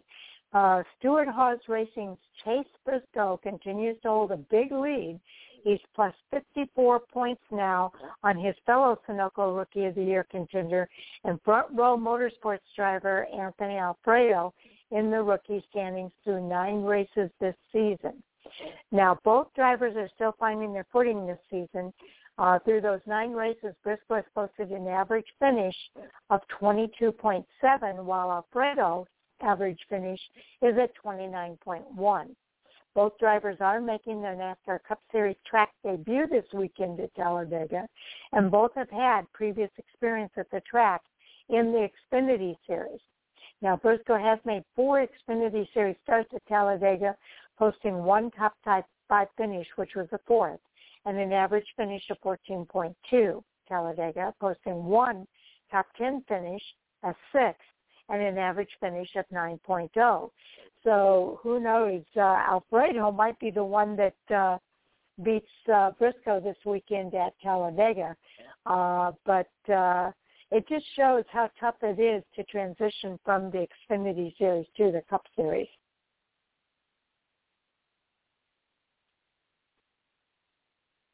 Jay? It, cer- it certainly does. Okay. No, we're good. Um, talking about that, I know uh, Chase Briscoe came in with some anticipation, but it is quite the jump to the Cup Series. Now, don't don't hear me wrong on this one. I might have messed it up earlier, but this one is true. It's going to be Live Fast Motorsports honoring NASCAR Hall of Famer Red Farmer at Talladega. They're doing their uh, throwback there a little bit early uh, for good reason. This weekend at Talladega Superspeedway, Live Fast, Live Fast Motorsports will honor NASCAR Hall of Fame, Famer Red Farmer, adorning the number 78 in Farmer's Long Lewis Ford paint scheme. Long Lewis started sponsoring Farmer back in 1962, and the iconic gold and white paint scheme will hit the high banks at the Superspeedway once again for Sunday's race in the Geico 500. Uh, there's so much history there. I know Darlington is the throwback weekend, but to do it at, at Farmer's home track at Talladega is so special. It is, and and that's exactly why they're doing it because uh, this is his home track, and he's able to be there, hopefully, uh, to you know appreciate it and and uh, be a part of it. So the mighty Vulcan Trophy awaits Talladega Superspeedway's Geico 500 winner. It stands more than 38 inches tall and weighs over 130 pounds uh, and is called the Vulcan Trophy. Uh, Talladega Superspeedway's tradition that started in the fall of 2016 is a locally made that will be found in Victory Lane after the checkered flag falls on Sunday's race. The trophy is handmade, a miniature version of the colossal Vulcan statue, a 56-foot tall structure fastened to a 124-foot platform that stands tall over the city of Birmingham, Alabama, just 45 minutes west of the racetrack. It is the largest cast iron statue in the world and is the main attraction at Birmingham's Vulcan Park Museum. So you can actually go to their website, visit vulcan.com uh, to learn more about that. Each trophy is handcrafted by local artists from Sloss Furnaces in Birmingham, pouring hot iron into a created cast, then chiseled into perfection. So Team Penske driver Joey Logano was the inaugural recipient of the Vulcan Trophy after his triumph in the fall of 2016. I was, and he he was pumped to be that first driver uh, to win that trophy. So have have you seen it, Jay? Jay what they're talking about the uh, the 124 foot platform that holds that 56 foot tall structure? Well, I'll tell you what, I, I was going to say, sadly enough, I've not been to the park, but if you're around Birmingham, obviously not quite as uh, visible as the arch, but if you're anywhere within the, the city limits there of Birmingham, you can see it from the a long way around. So I have seen it from afar. I've not been able to, or taken the opportunity, I guess I should say, to visit uh, Vulcan Park there, but uh, it is on my list of things to do one of these times that I'm over there in Birmingham. Okay. Let's take a look at the playoff picture. All right, on the Cup side, eight uh, playoff picture, eight winners, eight spots still open. Hendrick Motorsports, Alex Bowman snatched the win away from Joe Gibbs Racing's Denny Hamlin last weekend at Richmond Raceway to become the eighth different winner in nine races this season in the NASCAR Cup Series. Now, Bowman has now locked himself into the NASCAR Cup Series playoffs and added his name to the list of contenders in the NASCAR All-Star race at Texas Motor Speedway coming up on June 13th. With eight winners already in the books, uh, that leaves eight postseason spots still up for grabs as the series heads to one of the wildest events on the schedule, the Geico 500 at Talladega Superspeedway this Sunday. And look down the list, Martin Truex uh, has two wins. He is 100% locked in, has 11 stage points. Logano is second, one win, seven playoff points. William Byron, one win and six playoff points.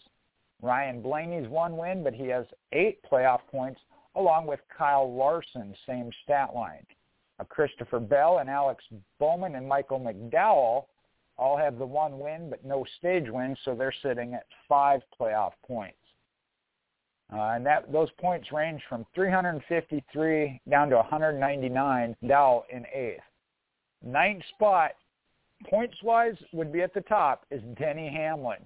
No wins, but he has five stage wins, so he has five playoff points. Looking to be your regular season champion as the next one back is Chase Elliott at 285 points. Now, Elliott does have one stage win for one uh, playoff point. Here's where it gets interesting, 11th through 16th. Kevin Harvick is 11th, uh, 273 points, no zeros on his stat line. Brad Keselowski in 12th at 269, one playoff point for a stage win. Kyle Busch is at 245. Austin Dillon at 239. Ricky Stenhouse Jr. at 222. Kurt Busch at 214. None of them have built up any playoff points yet. Now, all eight of the drivers currently in the NASCAR Cup Series playoff outlook without a win this season have won at Daytona or Talladega previously. Brad Keselowski has five Talladega wins. Denny Hamlin, two Talladega wins. Chase Elliott, Kevin Harvick, Kyle Busch, and Ricky Stenhouse Jr. each have one Dega win, uh, have, uh, with uh, having won at Talladega, but are looking for their first win this season. Now, Austin Dillon and Kurt Busch, They each have one win, but it was at Daytona. So a lot of things. Uh, again, Talladega always shakes up the points. Okay. Well, the series points leader though is on a hot streak with a he's riding a wave of top fives. Joe Gibbs Racing's Denny Hamlin continues to build his massive lead in the NASCAR Cup Series driver standings, riding a hot streak at top five that has reached eight straight, the longest streak of top five finishes of his Cup career. Now that Chesterfield, Virginia native heads to Talladega Superspeedway, we all know it's a wild card event, and he's the most recent driver to master taking the checkered flag there last October and he might continue his streak of top fives and try to become the ninth different driver to win consecutive races at the 2.66 mile track. He would join Pete Hamilton uh, with the 70 sweep. Buddy Baker had a 75 sweep uh, and 76. Darrell Waltrip did it in with a sweep in 82. Dale Earnhardt in 90, 93 to 94, 99 he swept then Sterling Marlin in 95 and 96, Dale Earnhardt Jr. in 2001 and 3, Jeff Gordon had a 2007 sweep, and Ryan Blaney from 19 to 20. If Hamilton finishes in the top five for the ninth time in just 10 races of the season, he will become the third different driver to accomplish such a feat in the Cup Series, joining NASCAR Hall of Famers Cale Yarborough, who did it in 70, and Darrell Waltrip, who did it in 1979. Hall of Famer Cale Yarborough holds the NASCAR Cup Series record for most consecutive top five finishes to start a season with nine straight in the first nine races of the season in 1974. This season, Hamilton has made nine starts and put up eight top fives, the series most among active drivers. He has an average finish of 4.2, the series best among active drivers, and he's also led a quarter of the laps run this season, which is 694 laps led. That represents 26.75% of the total laps run.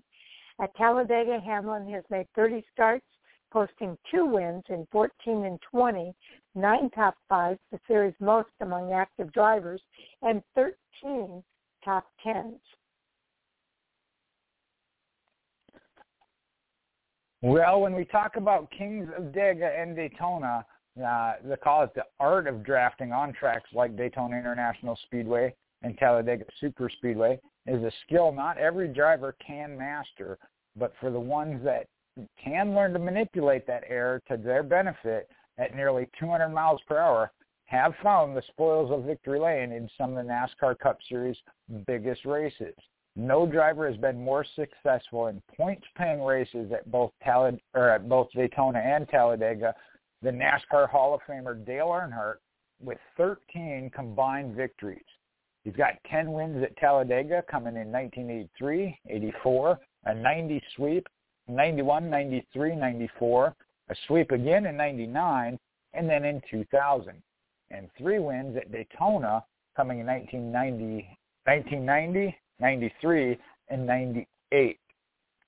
In total, 85 drivers have visited Victory Lane at, Dal- at Daytona and Talladega in the NASCAR Cup Series. Uh, this weekend at Talladega Super Speedway, nine active drivers have won at the 2.66 mile track, and 16 have either won at Daytona or Talladega. Of those active drivers, Brad Keselowski leads the way with six total, one at Daytona, five at Talladega. Denny Hamlin, five total, three at Daytona, two at Talladega. Joey Logano, his is split one at Daytona, three at Talladega.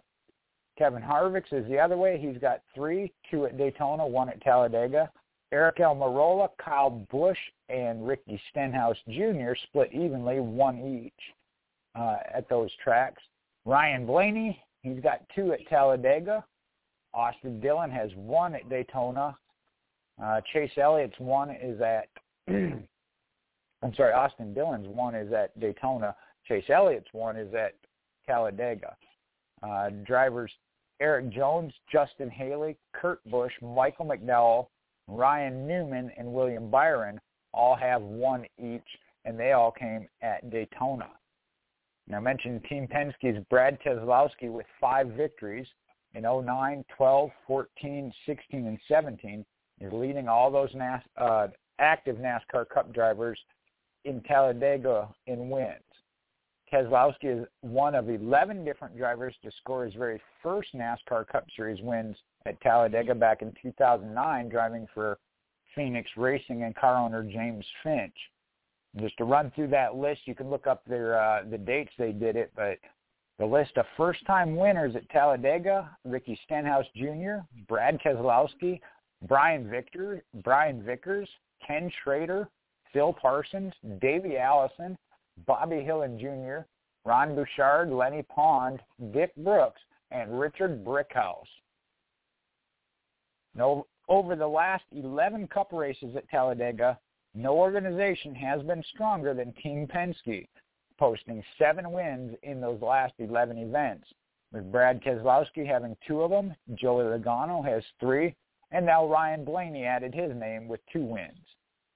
In total, Brad Keselowski has made 24 starts at Talladega, posting five wins, seven top fives, and 11 top tens.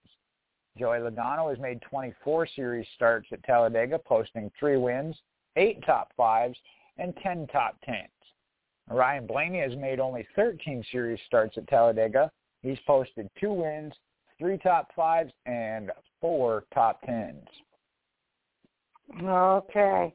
Jay, let's go ahead and do our fantasy catch up here on where we are with the fantasy group. All right, let me see if I can pull that up without my phone being uh, mad at me. Start with the truck series here as it loads. I know they're off uh, this weekend. No, no, no, no, no. All right, that one. Uh, Sharon is leading with 28 points now, only four points ahead of Mike, though at 24, as well as Andy as they are tied. I'm sitting at 20. Mike coming right in there, or I'm sorry, uh, Tommy coming in there. Again, got the late start at 19 points. Moving over to the, those are the top five there. In the Xfinity Series, uh, one point. Andy's at 32 points. James James is at 31. Owen is at 29, and Mike is at 27. So those are your top four there. Uh, That's pretty Tommy cool. there again got a late. Yeah, well, and there Tommy got a late start, and I'm only one point ahead of him, so we won't talk about that one anymore. let's let's go to this one on the Cup side. It's not as good, but I did have a point lead, but Sharon caught me. We're tied at 52 to lead the Cup Series, uh, and we don't have much breathing room there as Sam is at 46, Mike is at 45, and Owen is at 42. So there we got the top five all within 10 points, and uh, each race worth eight points. So uh, we don't have much room to spare there. And let me slide over to the overall tab. Uh, Sharon hasn't quite broken 100. One point short of that at 99. Mike is at 96. I'm at 86. Owen and Sam are at 85. Andy at 74, James at 69, and Tommy at 55. But again, he missed about, I'd say, five to six races, I think, to start the season. So uh, he's waiting for the playoffs. Uh, we saw James do this, uh, mm-hmm. catch up in a hurry with the uh, playoff points uh, when they come around. Exactly right. Okay, we're coming up on the top of the hour here, and uh, that means it'll be time for our NASCAR Hot Topic sound off here. Uh, I will say tonight we've got an open seat. Uh, we did have um, uh, Andy, but Andy uh, texted me earlier to say he's not going to make it. Uh, but we also have Tommy joining us for Hot Topic Sound Off tonight. So definitely looking forward to uh, chatting with him tonight as we get into the hot topics. So hopefully he'll be calling in here any minute. And there he is. okay, let's go ahead and welcome Tommy into our NASCAR Hot Topic Sound Offs. Welcome to the show, Tommy. Hey, thanks for having me. I'm glad to be back. Yes, we're always glad to have you. So, Jay, let's uh, let's have Tommy go ahead and kick us off with the first hot topic tonight. Let's go with Deegan What's to be? SRX. Dig into what? SRX. Oh, okay. Jay. You know, this is one we we've kind of been waiting on. I know when they initially came out with this uh SRX series, they said the emphasis was kind of on some drivers that maybe don't get highlighted. Kind of seemed like what they had put together so far were some that they were highlighting. Uh, I don't want to say past their prime, but aren't uh, active at the top levels anymore. So I think this is the first driver we've seen that really is listed as an up and coming. And when it comes to racing on dirt, uh, I know it's been a little bit different background with her coming from the trucks, uh, off-road trucks, but does have the dirt background, and I think is a huge added driver there to that SR, SRX competition. Uh, I can't wait to see how she does, and I think it's just a building for her legacy uh, in what she's doing. So I'm, I'm glad she's able to uh, have worked that out. I know when we mentioned this or talked about it with the uh, maybe Cup drivers doing it, the, the schedule uh, for her with the Camping World Truck Series keeps you very busy, and uh, certain owners, you know, uh, kind of keep an eye on their outside activities. Uh, but I think this is a good move uh, for everybody all the way around. Okay. Uh, I I didn't catch this in the hot topics uh, from earlier, so uh, I'm sorry I missed. I guess it was posted when I was on the radio here. Um, but uh, yeah, that's kind of interesting. Is she the only female that's going to be uh, in that SRX? As as of now, yes. Well, Danica Patrick and some other uh, lady commentator are going to be uh, doing it. As, I mean, they're commentators. Right, but Deegan's going to be behind the wheel. So that's going to be interesting. I think uh, it is going to be interesting to see what she what she does behind the wheel in this SRX series. It's a whole new deal, and uh, I think it'll be fun. So not a whole lot to say there other than that. So let's uh, go ahead and go to you, Tommy. What are your thoughts? I'm really excited for the uh, the SRX uh, racing because they've got Bobby Labonte and Bill Elliott and Michael Waltrip and Tony Stewart from NASCAR doing it. There's an Andretti and then some IndyCar drivers. So and then and then add Egan uh, Hailie Deegan to it. So I'm super excited for that. And uh, I'm like Jay, uh, I'm glad that she was able to add it along with the truck schedule because uh, I want her to get um, as much experience as she can because actually, you know, nothing against Danica, but I really want to see uh, a lady uh, actually win in the Cup Series um, and, you know, be successful. And, it, you know, right now you can tell in the trucks that she needs a little bit more experience and, you know, I want her just like I just want to see her succeed. I think it would be huge for the sport, and she's got fans that she's building. So, but I'm really excited for the SRX series, and they've also got Bestwick in the booth and everything, and Danica Patrick and Matt Yocum's back, and uh, uh, Brad Daugherty's going to be there. So I'm really excited for all of that, and I can't wait. Okay, uh, Jay, your follow up. Well, it was it was Mike that posted it uh posted it in our hot topics there, and yeah, I think it shows 7:51, so we would have been a little into the show. And I don't think uh, take a peek there real quick. I don't know if he had any comments to add with it.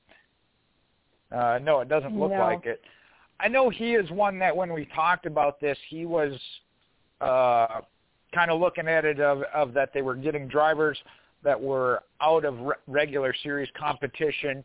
Uh, you know, I don't want to call it an old timers event, but um, so I think he. I think I will say this. Uh, I don't want to fully lock him down to it, but I think he is kind of excited about it from that perspective. I know he was one that was maybe looking for Chase Elliott, but I think back to, uh, and I don't remember the years back when Tony Stewart did the Prelude to the Dream uh, prior to the dirt, uh, the Dream, which is a big dirt race at Eldora, doing the Cup Series drivers would come in for that, and that was one event. and he said he had to kind of shut that down for the same reason that drivers just had so many commitments they couldn't even commit to one race, let alone what have they got here six. Uh, so uh, you know, like Tommy mentioned that that she can work it work it in with her schedule in the Camping World Truck Series. I know that's a little bit uh, lighter schedule than the Cup Series. I would like to see it become more of a mixture than what it is. But for season one to kick off and get their, their feet wet, I think they went with some great choices in the veterans that they do have with it. Still named, still relative, and bring some uh, notoriety to it. So I think for year one, I think they're going about it in a good way. Uh, this obviously helps. The other thing I would say I'd like to see is maybe some drivers that aren't known, uh, which I think is maybe their long-term intent. Uh, talk about somebody like say Josh Berry or, or somebody that that's where they can get their name uh, out there uh, to get even ARCA Menards East-West Series or on up. So a starting point from them, another starting point, if you will. Yeah, yeah, that's a that's a good point, Jay. I was thinking about Hailie Deegan and uh, the fact that she's taking this as an opportunity. Uh, I mean, how many opportunities is she going to get to race drivers of that caliber uh, and the legends of the sport? Uh, when you think about uh, all these drivers that are entered, um, this is going to be a really great experience for her from that perspective as well. So uh, there's not going to be many opportunities to do that. So uh, it, it's it's kind of fun to see her uh, being the first to kind of jump in and to make that happen. Okay, Tommy, your thoughts? Yeah, I'm just really excited to uh, watch this. It's kind of like the IROC series. I didn't watch that as a kid, but I actually do have somebody's IROC car, a little 164 diecast. But uh, I'm super excited because Tony Stewart and Bobby and Bobby Labonte, Bill Elliott, and all of them are back. Um, I haven't seen them race in years, so super excited about that. But I'm kind of like Jay. I, I want them to add maybe some other people, mixture in some other guys uh, that maybe get some other retired guys from NASCAR and then sprinkle in some other current drivers. I think is a good idea too. So I'm just ready for it. Really excited. Okay, Jay, that takes you uh, to the next topic. Well, I, I didn't have a chance to read the full interview there, but I know uh, Sharon. I think you put it up. Uh, the pains of part-time racing. Kaz Grala will be in the Kaulig racing machine uh, in a cup start here at Talladega this weekend. Uh, he's one of the drivers we talked about uh, of just never having the right full opportunity uh, in full time. I think it, it said he had one year in 2017 that he had a full time ride. But the quality of driver that we see in Kaz Grala uh, and having to do these uh, part time uh, starts here and there wherever he can pick up. Okay, Tommy, your thoughts? Uh, well, um, I thought they were going to run the big races this year, which were like, uh, well, not big races, but uh, they were going to run both super speedways, um, COTA, and I feel like I want to say like Indianapolis and Nashville, like the the new tracks that they're going to be going to is what they were going to run. So, um, but I feel like he was part time with Richard Childress last year too. I didn't realize that he was just to do the part time cup this year. Um, I really haven't seen much of him because he's been part time, so I really don't know. I don't really have much to say. I mean, I know that Kaulig Racing is to go full time next year, so but I mean they might put AJ there because he's already you know been at the cup level before, but I know that he's just interested in winning currently at the Xfinity Series. So, but um, uh, that's all I've got for this at the moment. Okay. Well, Grala is one of those drivers that uh, we followed here on Damper Racing Radio for quite some time, going back to his K&N Pro Series days, and uh, we've had him on as a guest he he is a uh, really good driver. He's good on the road courses. He's good on the super speedways. uh, and I look for him to be competitive anytime he gets behind the wheel. Now, Cup Series is always a different uh, deal there. Uh, but as far as Talladega Super Speedway, you might see Kaz up there mixing it up with everybody else, uh, and it, it's going to be interesting. Uh, it's, it's hard to say that in a Cup Series car, but at the same time, I just know he's he's that good. It's really a shame that he doesn't have a full time ride uh, but uh, I'm glad that Kaulig has picked him up as a part-time driver, uh, and he's going to be racing alongside his teammate in that car is um, AJ Allmendinger. So he's got a great driver to kind of team up with in in the car that they're racing, and uh, I think. Uh, right now that's the best it's going to be for for Kaz Grala uh, until he does to get that full time sponsor and gets a full time ride. Uh, I'm just glad that he is racing, even if it is part time, because he's he's a very talented guy. So Jay, I'm curious to know your thoughts. Yeah, I'm I'm with you, Sharon, uh, and I know you got a little bit more history with him uh, before I joined the show here a few years back, but the talent of it and just never in the right position at the right time, I guess, if you will. Uh, I wouldn't have realized it was as far back as 17 when he had his one full-time season. Uh, and that's where the, the opportunity to show. You mentioned uh, his super speedway capabilities, and I know being that AJ Allmendinger's on the team, he gets the nod towards the road ca- road courses. But Kaz Grala mm-hmm. is also very good on the road courses. So yeah. maybe this, uh, like you said, you got to keep your name out there and relevant hopefully this does lead to, and I can't say there's a whole lot of spots opening in the Xfinity Series next year, uh, but maybe getting some uh, some attention and notoriety to be able to get a full-time ride in the Xfinity Series, or possibly even in the Cup Series. You never know. Uh, with uh, we talk about new teams uh, possibly coming around the corner, so these starts are very important to them. Uh, and I know it's not always about the finish. Uh, we saw that uh, I believe he was in it at the Daytona Road Course uh, this year, or uh, I'm sorry, actually the 500 of where you're running, uh, because that that's what you really got to look at when you look at a driver is where are they running? Because there are times when the things happen, especially on your super speedways. Uh, not of your doing doesn't show how you mm-hmm. ran. So I think that, and I think that is what Kaulig Racing looked at. And from their perspective, putting the the program they're looking to go cup racing next year, these first starts, the fact that they are choosing Kaz Grala tells you they value him because that's the input they want from a, a, a quality driver to give them that feedback of where their program's at and where they need to focus on going into a full time next year if they do. So that that alone, I think, tells you that you know they know they got a quality driver in there that's going to give them some great feedback. Exactly right. Uh, Tommy? Yeah, I, I do remember him running in Daytona uh, this year. Um, I don't. I think he got caught up in a wreck or something, but he had an engine problem or brake problem or something. I remember his car catching on fire on pit road, and that pretty much ended his day.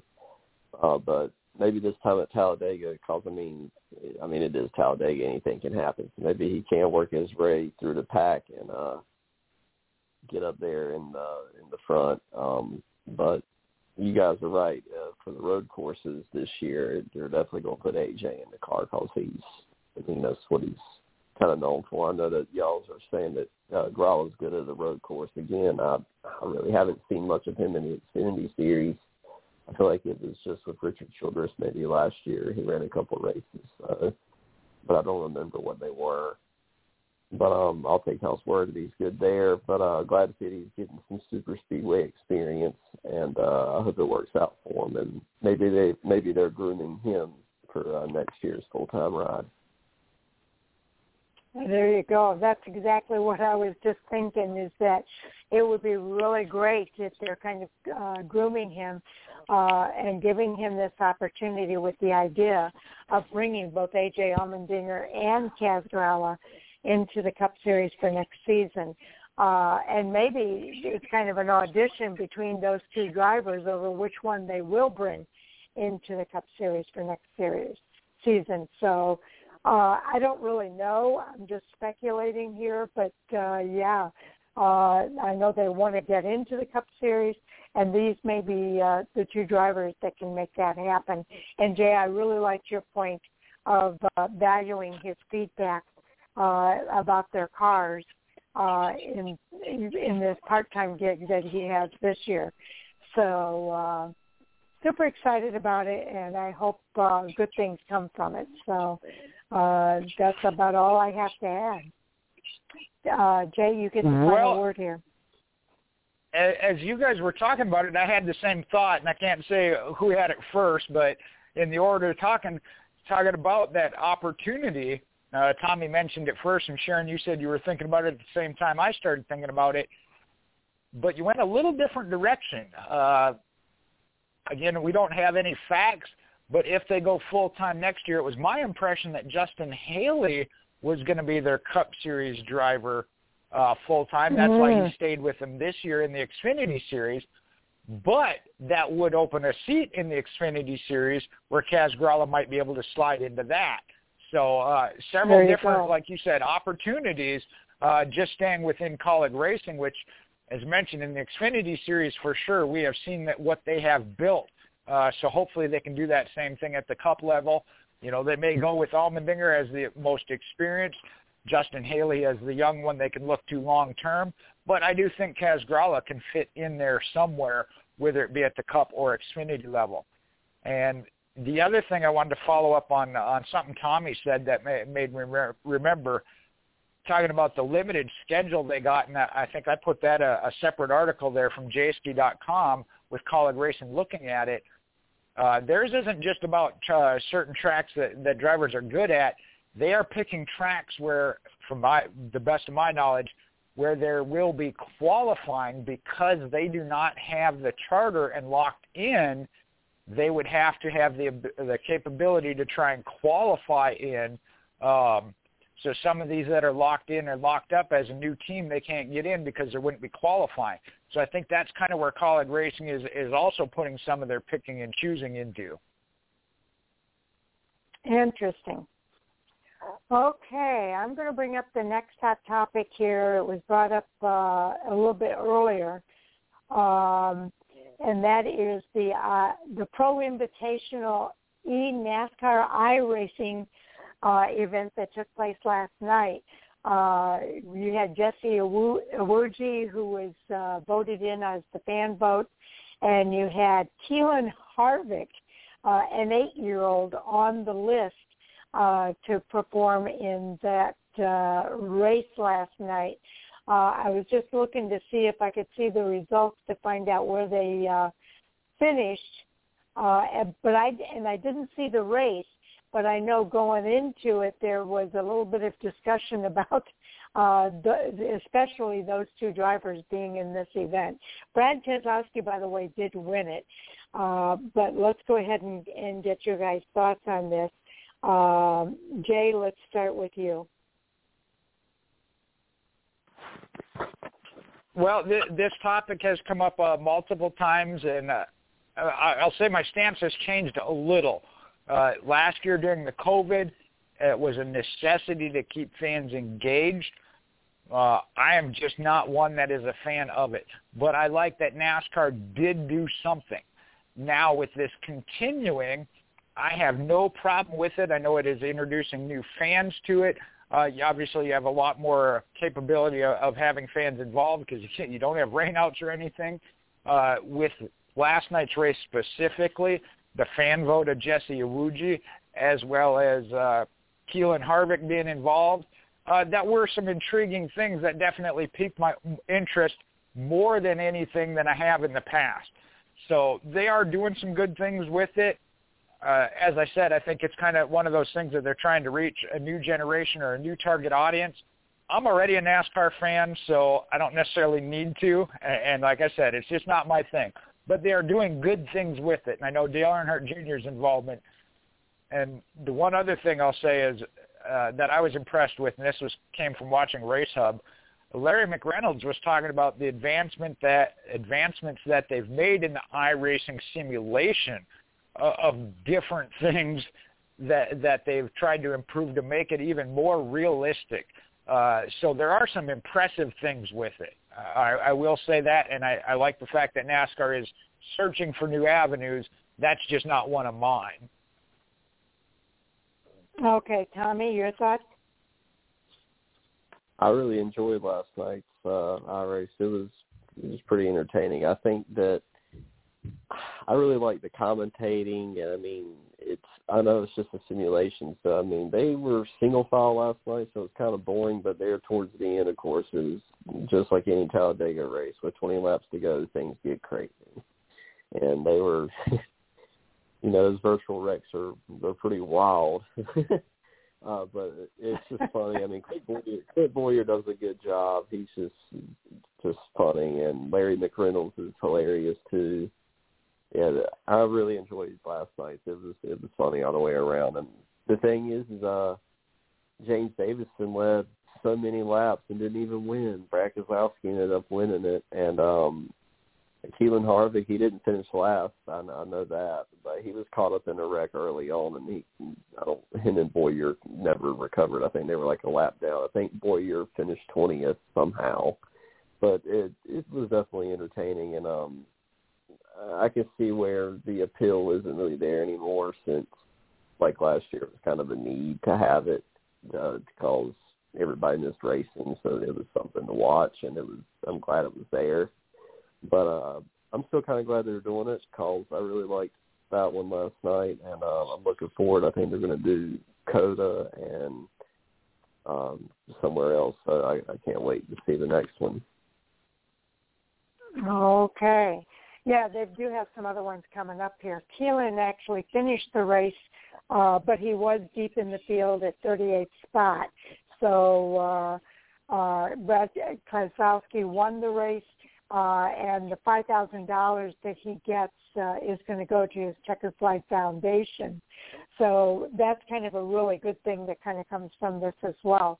Um, I know a couple of the guys were were kind of upset that Keelan was going to be included, uh, and that uh, Jesse Iwuji, who's a non-Cup driver, uh, is also being invited uh, as the fan choice. Uh, that didn't bother me for some reason. Either one of those scenarios, I don't think that was a big deal. I think it's part of what makes the iRacing maybe a little bit more interesting. Um, uh, I understand it's called Pro Invitational, uh, and you got to wonder uh, how Keelan fits into that. But I, I, I don't know. It just didn't bother me. I, I just see it as Kevin Harvick uh, promoting his son and giving him a chance to be out there and mixing it up with some of the best drivers around. And why not? He's in a position he can do that. And so uh, I, I think it's fine, and I think it adds some interest uh, to the event itself. So you're right. These wrecks, because you get to reset after you wreck the car, uh, these it's an all all out uh, kind of racing that happens, uh, and uh, that makes it kind of interesting as well. So um, again, I thought it was a good thing. I did not get to see the race, but I do have it recorded. So uh, hopefully sometime tomorrow I'll get a chance to sit down and watch it. But I have watched some of them in the past. And uh, I think it makes it more fun when you have drivers from the Cup Series that are in it because you kind of follow certain drivers and and uh, you want to see what they're able to do uh, under the iRacing format. So I, I think it's kind of cool. So Jay, your follow-up? Well, I will. Okay, there are a couple things there that crossed my mind. I'll be uh, a little more politically correct here in how I say it, but there are certain fans that aren't going to be happy with something no matter what it is as I said, it is not that I am unhappy with it. It is just not my thing. Uh, I think it's great mm-hmm. that, that NASCAR is using it as a tool and that has its following uh, for those that maybe you know haven't been involved in the sport before. So I think that is great. As I said, it's just not my interest of it. However, with that, you know, with the Keelan being in it, that's one of the things. I understand it was the Pro Invitational and I did see some stuff on that, and it went in one ear and out the other because, like I said, that's just going to be the way it is. Uh, the other thing I will mention, uh, you know, Tommy reminded me of the fact that if they're going to do COTA, that one I might take an interest in because uh, it, it'll be on the, the new track that we haven't seen yet. They go to tracks such as North Wilkesboro that we haven't seen in a long time. That one intrigued me.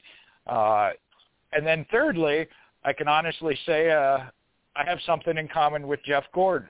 If you remember Jeff Gordon's start last year, he got in a crash and he hung up on the fence. I did one in a dirt track simulator one time and did the Charlotte uh, dirt track. I jumped the fence and ended up on the outside, couldn't get back onto the track.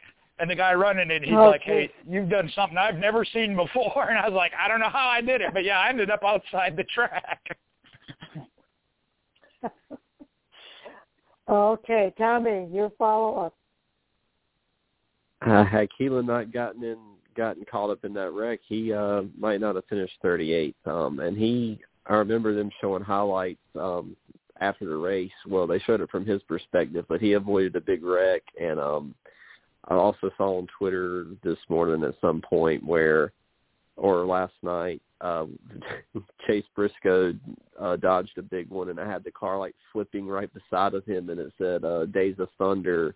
like flashback, like you know, I know it in my heart. I can go through.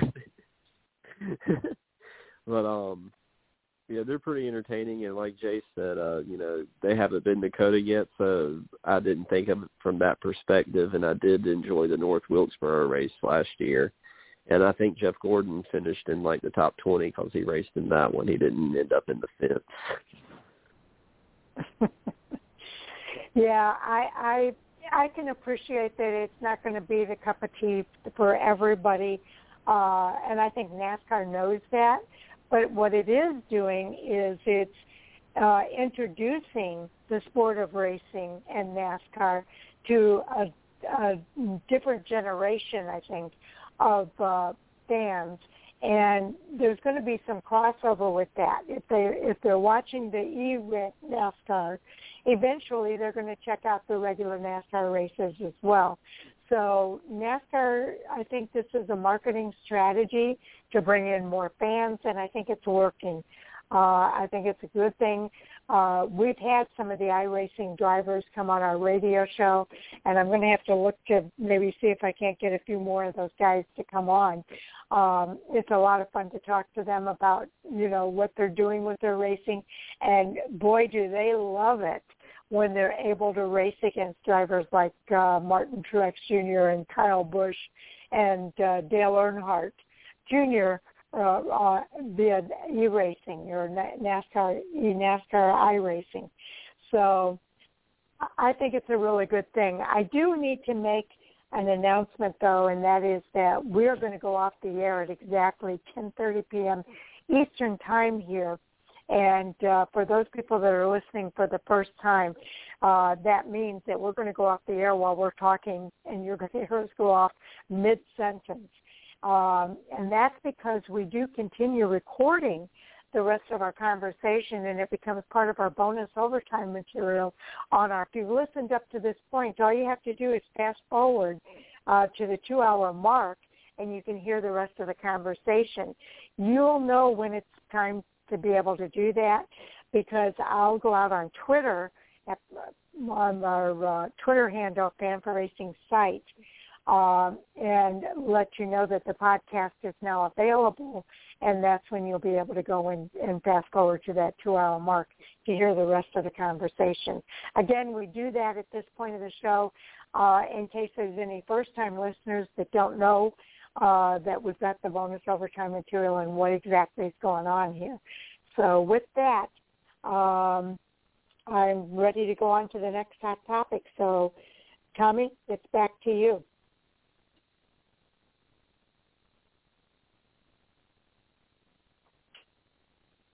Tommy, did we lose you? Sorry about that. Uh, Michael still on. Uh, let's go with it's been a slower start this year for uh, Michael Annett, but his belief is in his new crew chief is strong. Dale Jr. echoes the same belief. Okay. Jay, your thoughts about uh, Michael Annett's crew chief.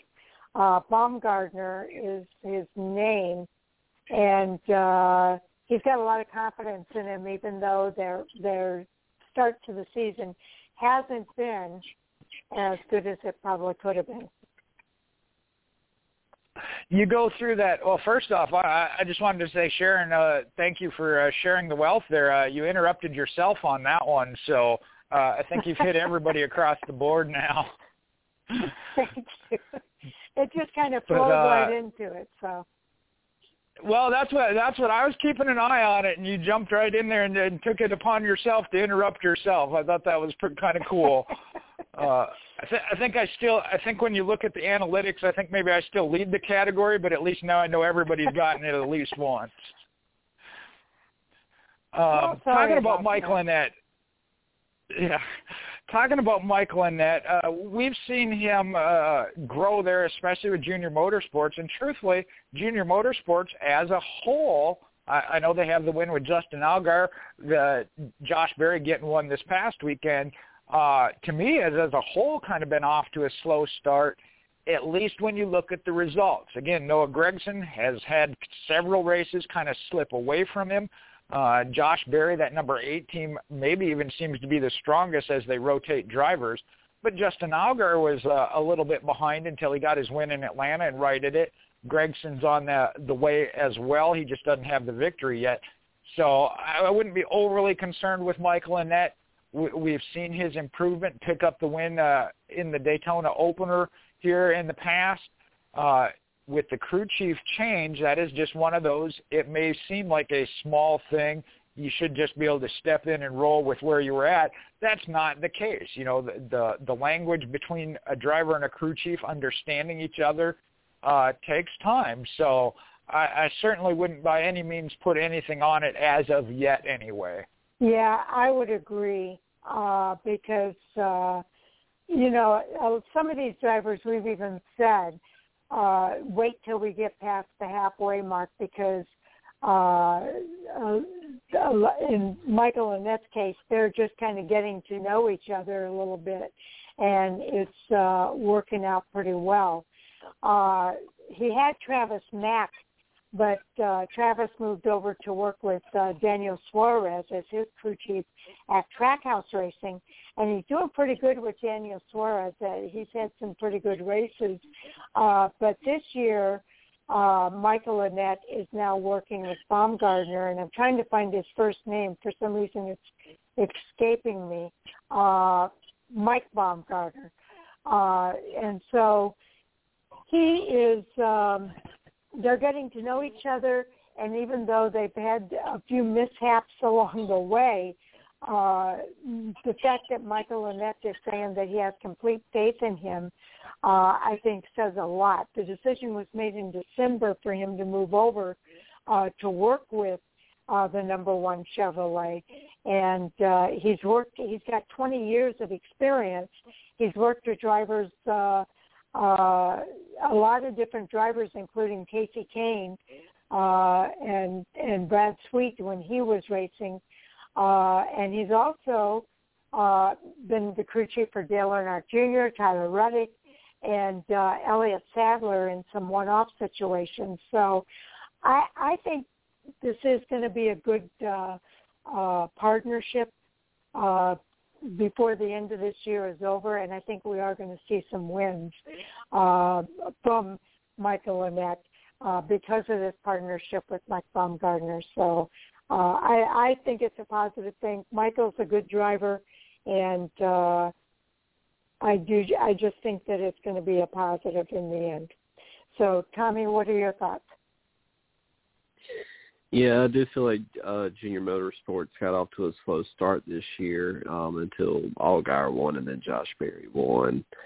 But um, Michael Annett, I feel like he won last year's opener in the Xfinity Series at Daytona.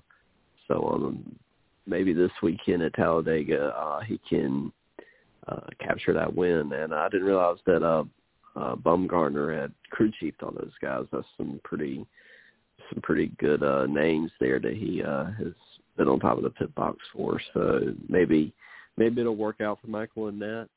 Um, I feel like he's been in that one car for a while, and um, I mean, I just feel like he finishes in like the top 15 consistently. Uh, each year, but I really don't feel like I see him win that much. And uh I feel like maybe he can get it turned around with his crew chief. If not, um Josh Berry and Sam Mayer, and know, they're knocking on the door. That's a good point. Uh, Jay, your wrap up, or not wrap up, but your follow up? Well, first, uh, first I got to counter that, and I and I hate to say it because I do think Michael Annett has been as such an improved driver uh, in the years he's been with Junior Motorsports, but he brings sponsorship to the team uh, with the Flying J mm-hmm. Pilot Flying J uh, sponsorship. So that is part of it. But he also, in my opinion, proved of he can win in the right equipment, right situation. And that was the other point Sharon had while while talking about it uh, with Travis Mack moving up to the Cup Series. Uh, not a name unless you're an avid NASCAR follower of all the entire sport.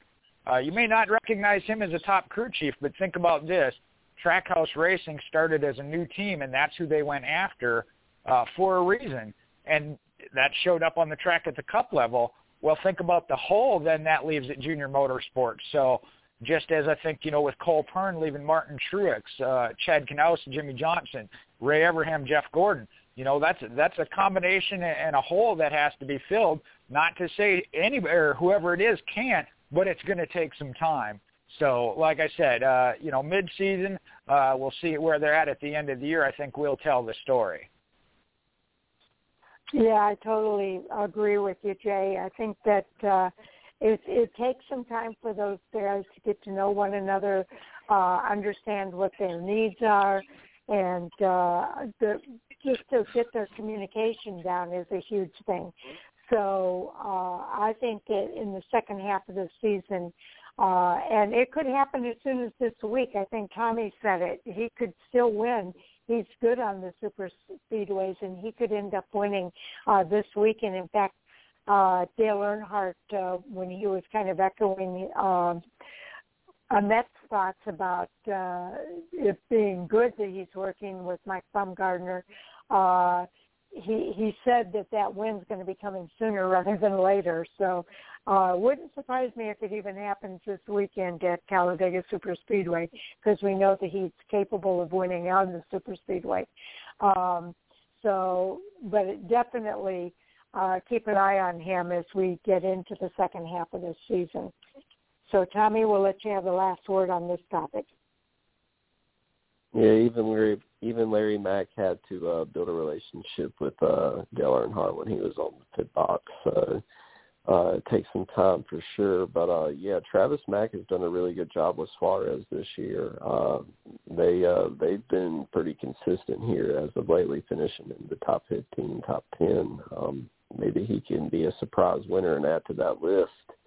But yeah, Michael Annett does have a chance this weekend. He is good at super speedways, and uh, like I said, I hope it works out for him with his crew chief change because if Josh Berry and Sam Mayer are able to put that eight car in Green Lane a lot, I know that uh, Annett does have the sponsorship with Pilot J, but might have to move around sometime.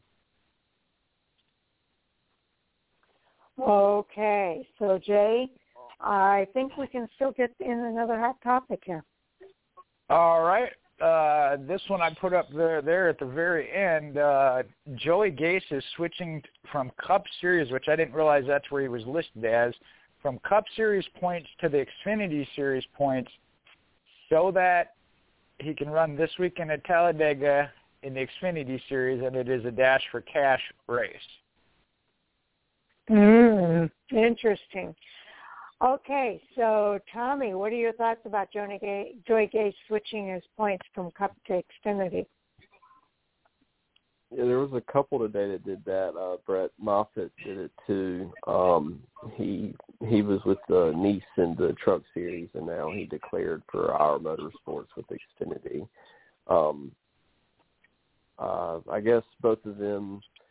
I feel like both of them probably made the right decision. I mean, Joey Gase uh, you know, no offense, but he just usually rides back there in the cup in the thirtieth, the fortieth position each weekend. And I feel like when I watch the Xfinity races, he's actually up there in the top ten, top twenty. So better chances for him.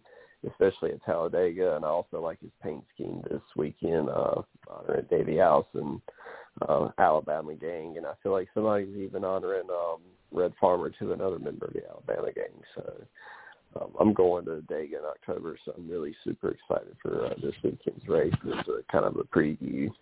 I'm gonna be looking for where I'm sitting at. So, uh, but um, I also want to talk about Brett Moffitt right quick too. He switched and uh, he's been doing really good in the uh, Xfinity series in that car. So I'm glad he did that because uh, I'm not so sure how good Niece's equipment is in the Truck Series, but it didn't look. He looked like he started the season out strong in the Truck Series too, but um, was struggling here as of late. So um, but I really like Brett Moffitt, and I hope it works out for him because I feel like he, he consistently wins and should have a full time ride somewhere in a competitive car. Okay. Um, yeah, I think it's a, a, a good move for both of those drivers uh, to switch their points to Xfinity. Uh, Brett Moffitt, I have been kind of disappointed. I, I expected more out of him in the uh, in the uh, Truck Series uh, as a past championship champion driver there. Uh, so apparently the Niece equipment isn't kind of up to par as it has. We've seen it be up to par in the past, but this just doesn't happen to be their year, I guess. Uh, Joey Gase uh, and his switch to the Xfinity series and, and specifically highlighting that he had to switch the points uh, so that he could race in the Xfinity race for the Dash for Cash. So it'll be interesting to see if he if he's able to be up there and compete compete uh, for that Dash for Cash. Uh, I wouldn't mind seeing Joey Gase race in the Xfinity Series even long term.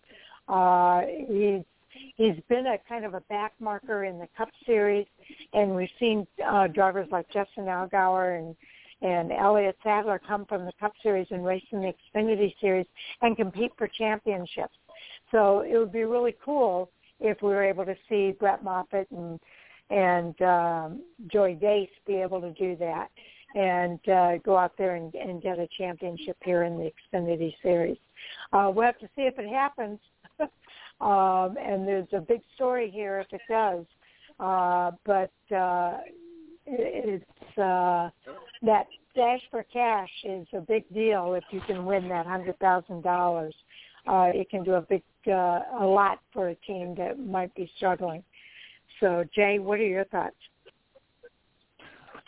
Well, while you were talking there, I was trying to verify something. Let me look at the uh, Truck Series points. I think you have that backwards. I know initially Brett Moffitt said he was going after the Xfinity Series points, but again, because they do not have the locked-in cap- or uh, a charter, that I thought he stayed with Niece Motorsports in the Truck Series as far as points. Because uh, if you look at the Xfinity Series point standings, he's not even listed on there at all and he is in the Truck Series, and I'm looking to see if they have him marked as uh, uh, not eligible. Um, but we have seen that in the past, and I think back to when Ross Chastain did it, running better in the trucks mm-hmm. than he mm-hmm. was in the Xfinity. He wasn't uh, full time in the Xfinity, and they had the capability in the trucks, and he got into the championship four. So that I fully support. What I don't like in this particular case, if it is just for the dash for cash money, which you can't say it definitely is, but why would you not have seen that at the beginning of the year and, and done so at the beginning of the year uh, when the schedule came out? I mean, if that was going to be your intent, um, let me look here. Uh, we're looking for Brett Moffitt. Yeah, see, he's listed in the Truck Series points and not in the Xfinity like I said, if I'm not mistaken, his intent was to go Xfinity, but with uh, more than the starting lineup, uh, or more the, than the 40 initially at Daytona and the road course at Daytona, they weren't going to get necessarily guaranteed and locked in there. I think he stayed with the Truck Series points with Niece Motorsports. Um, again, they're they're they're doing nothing wrong within the rules because it it hurts. Uh, I say hurts affects their own team if they choose to pull out of one series and go in another because your points are reset to zero. Anything you've done while you're not listed in the Xfinity Series in this case, is wiped out, which was the case with uh, Ross Chastain when he did it. So you're starting back from zero, which truthfully, with Joey Gase in the Xfinity Series, I don't see their intent to the championship, which leads me to believe it is just for the dash for cash.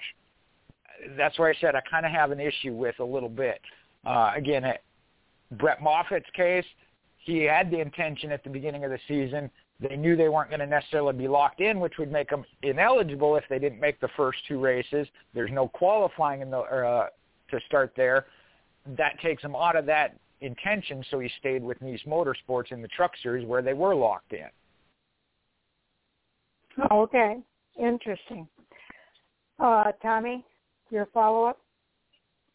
Yeah, I think Brett just declared today for the Xfinity Series, though. I think that he just like officially switched to the Xfinity Series.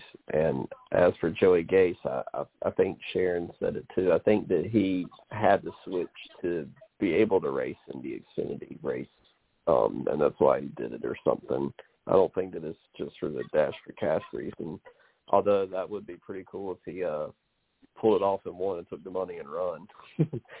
but um uh, I'm just super excited for Talladega, and um, I feel like Brett Moffitt has been running pretty good in that our motorsports car. So if he if he did effectively switch over today to the Xfinity Series, um, I think maybe he could uh, work it out because I'm kind of with Sharon too. I'm kind of disappointed in the Truck Series uh, with with him this year because it does look like they're struggling a little bit. But I think that's as a whole because I mean his teammate Truex, I feel like every week he's in like just trouble all the time. And I remember last year Natalie Decker, she was always in trouble too. So I feel like the only driver they had that uh was able to pull some good stuff off was Chastain. So but um maybe Bra- uh Moffitt can get it turned around and um hope it works out for him in the Xfinity series too. Okay. Uh, there is an announcement on Brett's timeline. He says, I requested and received approval to start declaring NASCAR Xfinity Series Championship points moving forward in the O2 Chevrolet. Our motorsports, our motorsports is giving me extremely competitive race cars, and I genuinely believe we are going to get to victory lane and make the playoffs. This was an extremely difficult decision to make as the switch means I will not be able to race the full NASCAR Camping World Truck Series season in the number 45 Niece Motorsports Chevrolet. I hope to continue to compete with Niece Motorsports to continue to build their program and I'm thankful for the opportunities Al, Cody, uh, and everyone at the organization has provided me. I wouldn't make this decision without the support of my incredible partners and I look forward to making the most of this opportunity alongside them. So uh, it's definitely he's declaring for the Xfinity series, and that makes more sense to me uh, that he would declare because he seems to be running a little bit better in the Xfinity series than he has been running in the in the Truck series. Um, so yeah, I think that one is is done for the right reasons. Uh, and I do think that maybe Joey Gase isn't just doing it. Uh, he might uh, for the uh, dash for cash, although it, it can have that appearance. Um, I I do think that he might be considering, uh, and I could be wrong about this, but I, if I were him, I would be considering this. Uh, is running full time in the Xfinity Series for the future, as opposed to continuing to run at the back in the Cup Series uh, and and it wouldn't be unprecedented, as I said before. We've seen drivers do it and do it successfully, so this might be an opportunity just to see how that would work out for him as he uh, considers that possibility. But once you do that, I don't think you can switch it back. if it doesn't work out, I think he's stuck with the Xfinity Series uh, from this point going forward. But he does start at zero, and uh, uh, again, if he's just testing the waters for next year, that probably doesn't matter. But uh, just just uh, a couple additional thoughts there to think about. So, Jay, you, your follow up. Well, I will say I did did find that as well. Uh, I think the one I found on the frontstretch uh, dot com now uh, nine hours ago. I had only seen Gase's announcement. I had not seen Moffitt, so he was uh, was listed for the trucks and is now Xfinity. And I'm with you guys on that. He definitely has been running very well in the Xfinity Series with our motorsports. I think they do have a shot, even starting back over at zero at this point, just like Ross Chastain did in the trucks the year he did it with Niece Motorsports, which kind of ironic because you both kind of mentioned it. Niece Motorsports doesn't seem to have what it takes, whereas Chastain apparently brought what they needed because in that case he went to Niece Motorsports and made it work, and now somebody's going away from them uh, to do it in the Xfinity Series. Um, so I do think it is a great move on uh, Brett Moffitt's uh, part. Uh, we've seen how strong he has run. I know, I think it's uh, Owen maybe that has picked him several times. He gets picked within our group uh, for that mm-hmm. reason because he is up front. Uh, going back to Joey Gase, uh, and again, I, I'm just going based off of what we've seen in the in the way it looks on paper, if you will, uh, the timing of it and what was released with that, um, being that it is the dash for cash. Now, Sharon, you mentioned, you know, if if he's looking at next year being full-time Xfinity, then building those points and everything in this year uh, could benefit down the road. So that is a possibility, uh, and I hope so. Because, like I said, I, I really didn't have uh, just a good feeling if it was just for the dash for cash for this year uh, from that aspect. Um, so there, there's always you never know again unless something's officially announced uh, what their reasoning is. Uh, but I, I just didn't didn't particularly like that aspect to it. Um, but there too, sponsorships may be driving it. You never know. All it's announced is that he is switching. It happens to be on the Dash for Cash weekend. yeah, and I don't have any inside information there. I'm just speculating on what the possibilities might be. Um, so with that, also uh, another point I wanted to make is that Brett also mentioned that he was helping Niece Motorsport develop their program. So he was going to continue to do that, but on a part-time basis. Okay, I think that we might have time for one more, Tommy. I'll give you a chance if you see something else you want to bring up. Um, let's just go with uh, predictions for uh, Saturday and Sunday or something. Okay. Uh, Jay? All right. Uh, take a look. Uh, are we talking Xfinity or uh, Cup? You know what? It doesn't matter. Take a look at the entry list. Point to it. Pick a driver. uh, there obviously are some, as we read, uh, that do seem to do better, know how to handle the draft. But to counter that, it's Talladega, it's super speedway racing. Anything can happen. More than likely will. Uh, for the Xfinity Series, I know, I know I picked Austin Cindric, obviously, so I guess that's who I got my faith on. On the Cup Series, you got a couple that always seem to be up front. You got to look at Team Penske, in my opinion. I'd say starting with Brad Keselowski, but Ryan Blaney, I think, is what did we say, going for three in a row here in the spring race. Uh, Joey Logano's no slouch, but there's also 30 some others that are going to be right there with them. But I'll say Team Penske on the Cup side, and that may include Matt DiBenedetto. there you go. He needs a he needs a win. Um, yeah, it's so hard to predict what's going to happen at Talladega. All I'm going to say uh, I predict a big one in all of the races that take place.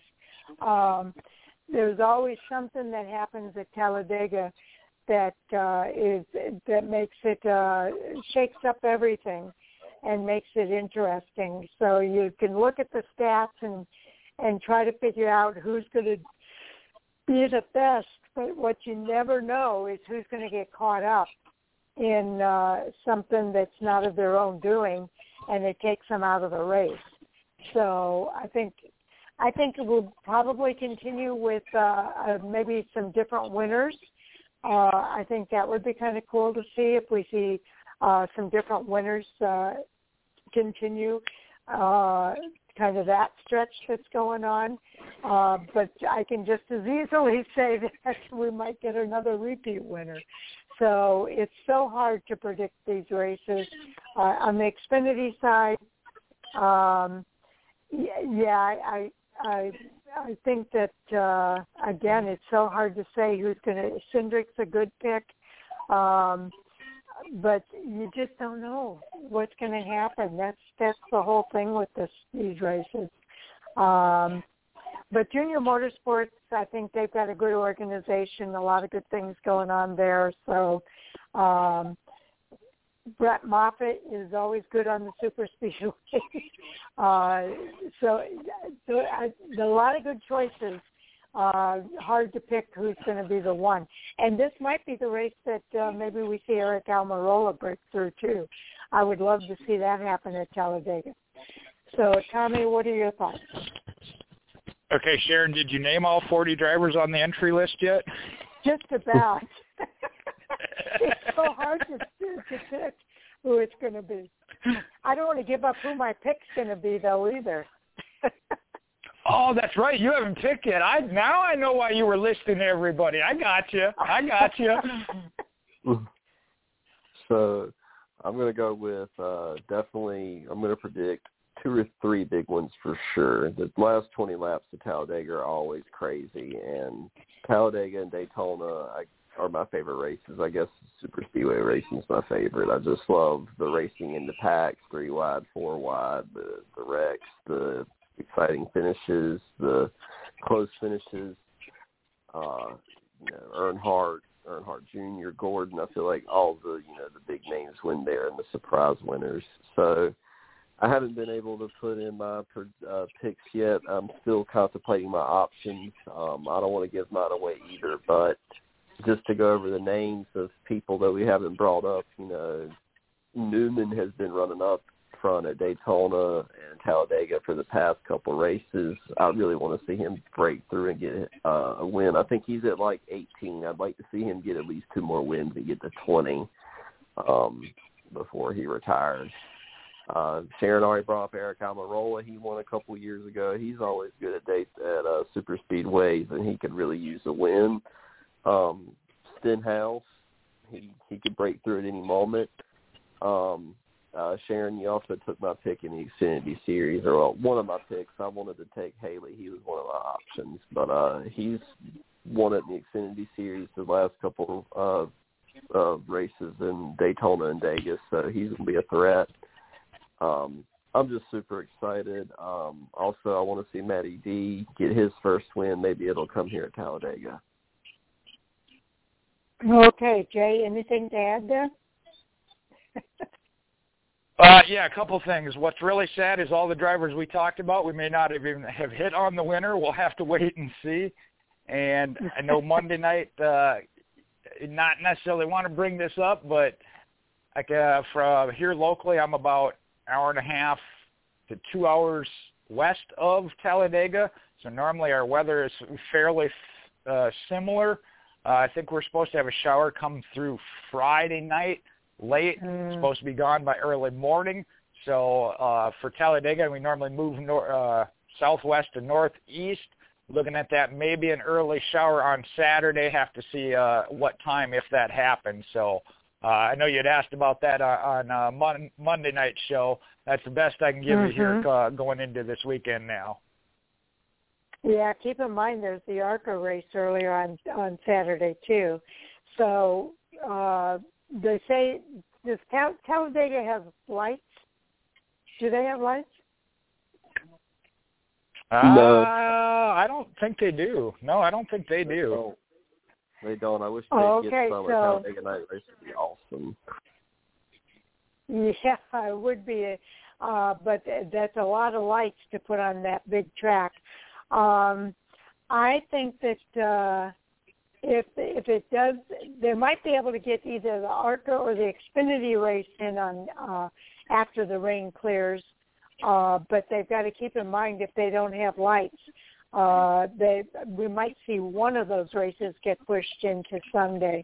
Um, and actually, I think it's probably more likely that it would be the ARCA race versus the Xfinity race because the Xfinity race is later in the afternoon. So just just some thoughts there on that. Um, but uh, yeah, unfortunately, I did see that there was some rain in the forecast there, and exactly to the uh, T that what Jay told us. So, Tommy, what are your final thoughts there? I sure hope it doesn't rain. Not not on Talladega. It already rained out at Daytona. Can it at least not rain for Dega? Well, I guess the weather on Sunday is supposed to be a lot better. So, okay. So with that, let's go ahead and do our our um, roundtable, and Tommy, we'll start with you. Um, my Twitter is still at the moment NASCAR fan since '95 uh, at since '95 fan. Um, I'm hoping to change that soon somehow on Twitter to my actual name. Um, I finally did have my first tweet. Um, it's in reference to uh, the Darlington uh, Throwback Weekend. Um, I added at Austin Dillon to do a number three paint scheme throwback of the multicolor car that Earnhardt drove at uh, Charlotte in like 2000, I believe. If you guys know what I'm talking about, it was like pink, yellow, and all these different colors. Um, uh, it didn't look like uh, my tweet got very popular, so um, I don't know, maybe you guys could retweet it and get it out there a little bit more. Maybe also Dillon will see it and actually do it. maybe one day. How many how many how many followers are you up to now? Uh, I think I've only got like four or five or something, but I'm still only following 15. I got to figure something out. I might just go to J-Ski and follow everybody. okay, Jay. All right. Well, I know I'm one of them, and I know I think what was it, Mike, uh, last week that we got to add add to it. So we're we're still campaigning for you, Tommy. Uh, you can Thanks. follow me on Facebook at Michael Huspen, Mopar MJ8 on Twitter and Instagram, and I got a super busy weekend. Talladega being the tail end of it, if if all else fails. But tomorrow night, afternoon to night, Magnolia Motor Speedway, home of the Black Ice, doing the Golden Egg uh, Nationals. I can't be there both days because Saturday I should be headed down to your capital city raceway, Jackson Motor Speedway, for some weekly racing action. So uh, if all else fails, like I said, and the weather has moved through and we get hit, might make that trek over to Talladega. It's not that far. Okay, sounds good. I think Mike's going to be there too. So uh, yeah, that should be uh, interesting uh, with the two of you going through the race. Um, well, okay, yeah, that would be more than interesting. uh, I am Fan4Racing site on Twitter and Fan4Racing blog and radio elsewhere, including our fan4racing.com. Uh, and uh, as far as the radio show, next Monday we have Joe Graf Jr. coming back uh, to be with us at the nine nine o'clock half hour, and uh, definitely will always look forward to uh, catching up with him. Then um, we do have uh, Sam's recap out. I'm looking for uh, Owen's uh, power ranking before Talladega this week, uh, and um, uh, I think you guys are contemplating your next articles that'll be coming out at fan4racing.com. So we'll look for those to be coming in as well. Uh, and a big shout out to our listeners for tuning in. Uh, we appreciate everybody taking the time to uh, hear what we have to say and uh, being a part of our Fan4Racing radio show. Uh, also, uh, a big shout out to our crew here. Uh, we've got a great team. And uh, Tommy, thanks again for uh, stepping in to fill some shoes uh, as both uh, Mike and Andy had to be uh, busy working tonight. And uh, Jay, for all that you do with the fantasy group, as well as uh, co-hosting on Thursdays and stepping in for Sal on Mondays. Uh, really appreciate all that you guys do. Well, I, I got to give a shout out there and pat my phone on the head. I just don't want to do it too much here. Uh, I made it all the way through tonight's show. I had a couple hiccups early on. I know Sharon, you caught that and un- or logged me back in, uh, but it did last all the way through the night tonight. So back on a new streak. yes, indeed. That's always a good thing. Uh, so with that, guys, I guess we're ready to say good night to everybody, and we'll see you on the other side. All right. Talk to you Monday. Good night,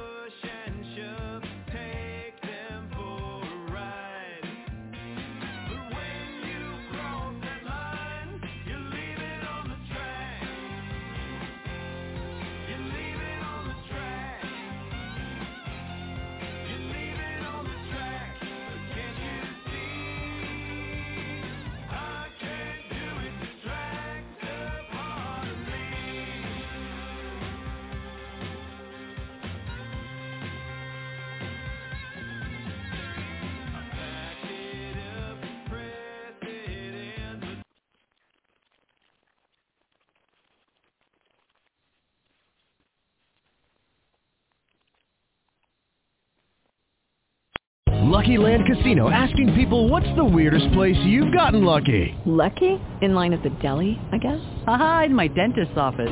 More than once, actually. Do I have to say? Yes, you do. In the car before my kids' PTA meeting. Really? Yes. Excuse me, what's the weirdest place you've gotten lucky? I never win and tell. Well, there you have it. You can get lucky anywhere playing at LuckyLandSlots.com. Play for free right now. Are you feeling lucky? No purchase necessary. Void where prohibited by law. 18 plus. Terms and conditions apply. See website for details.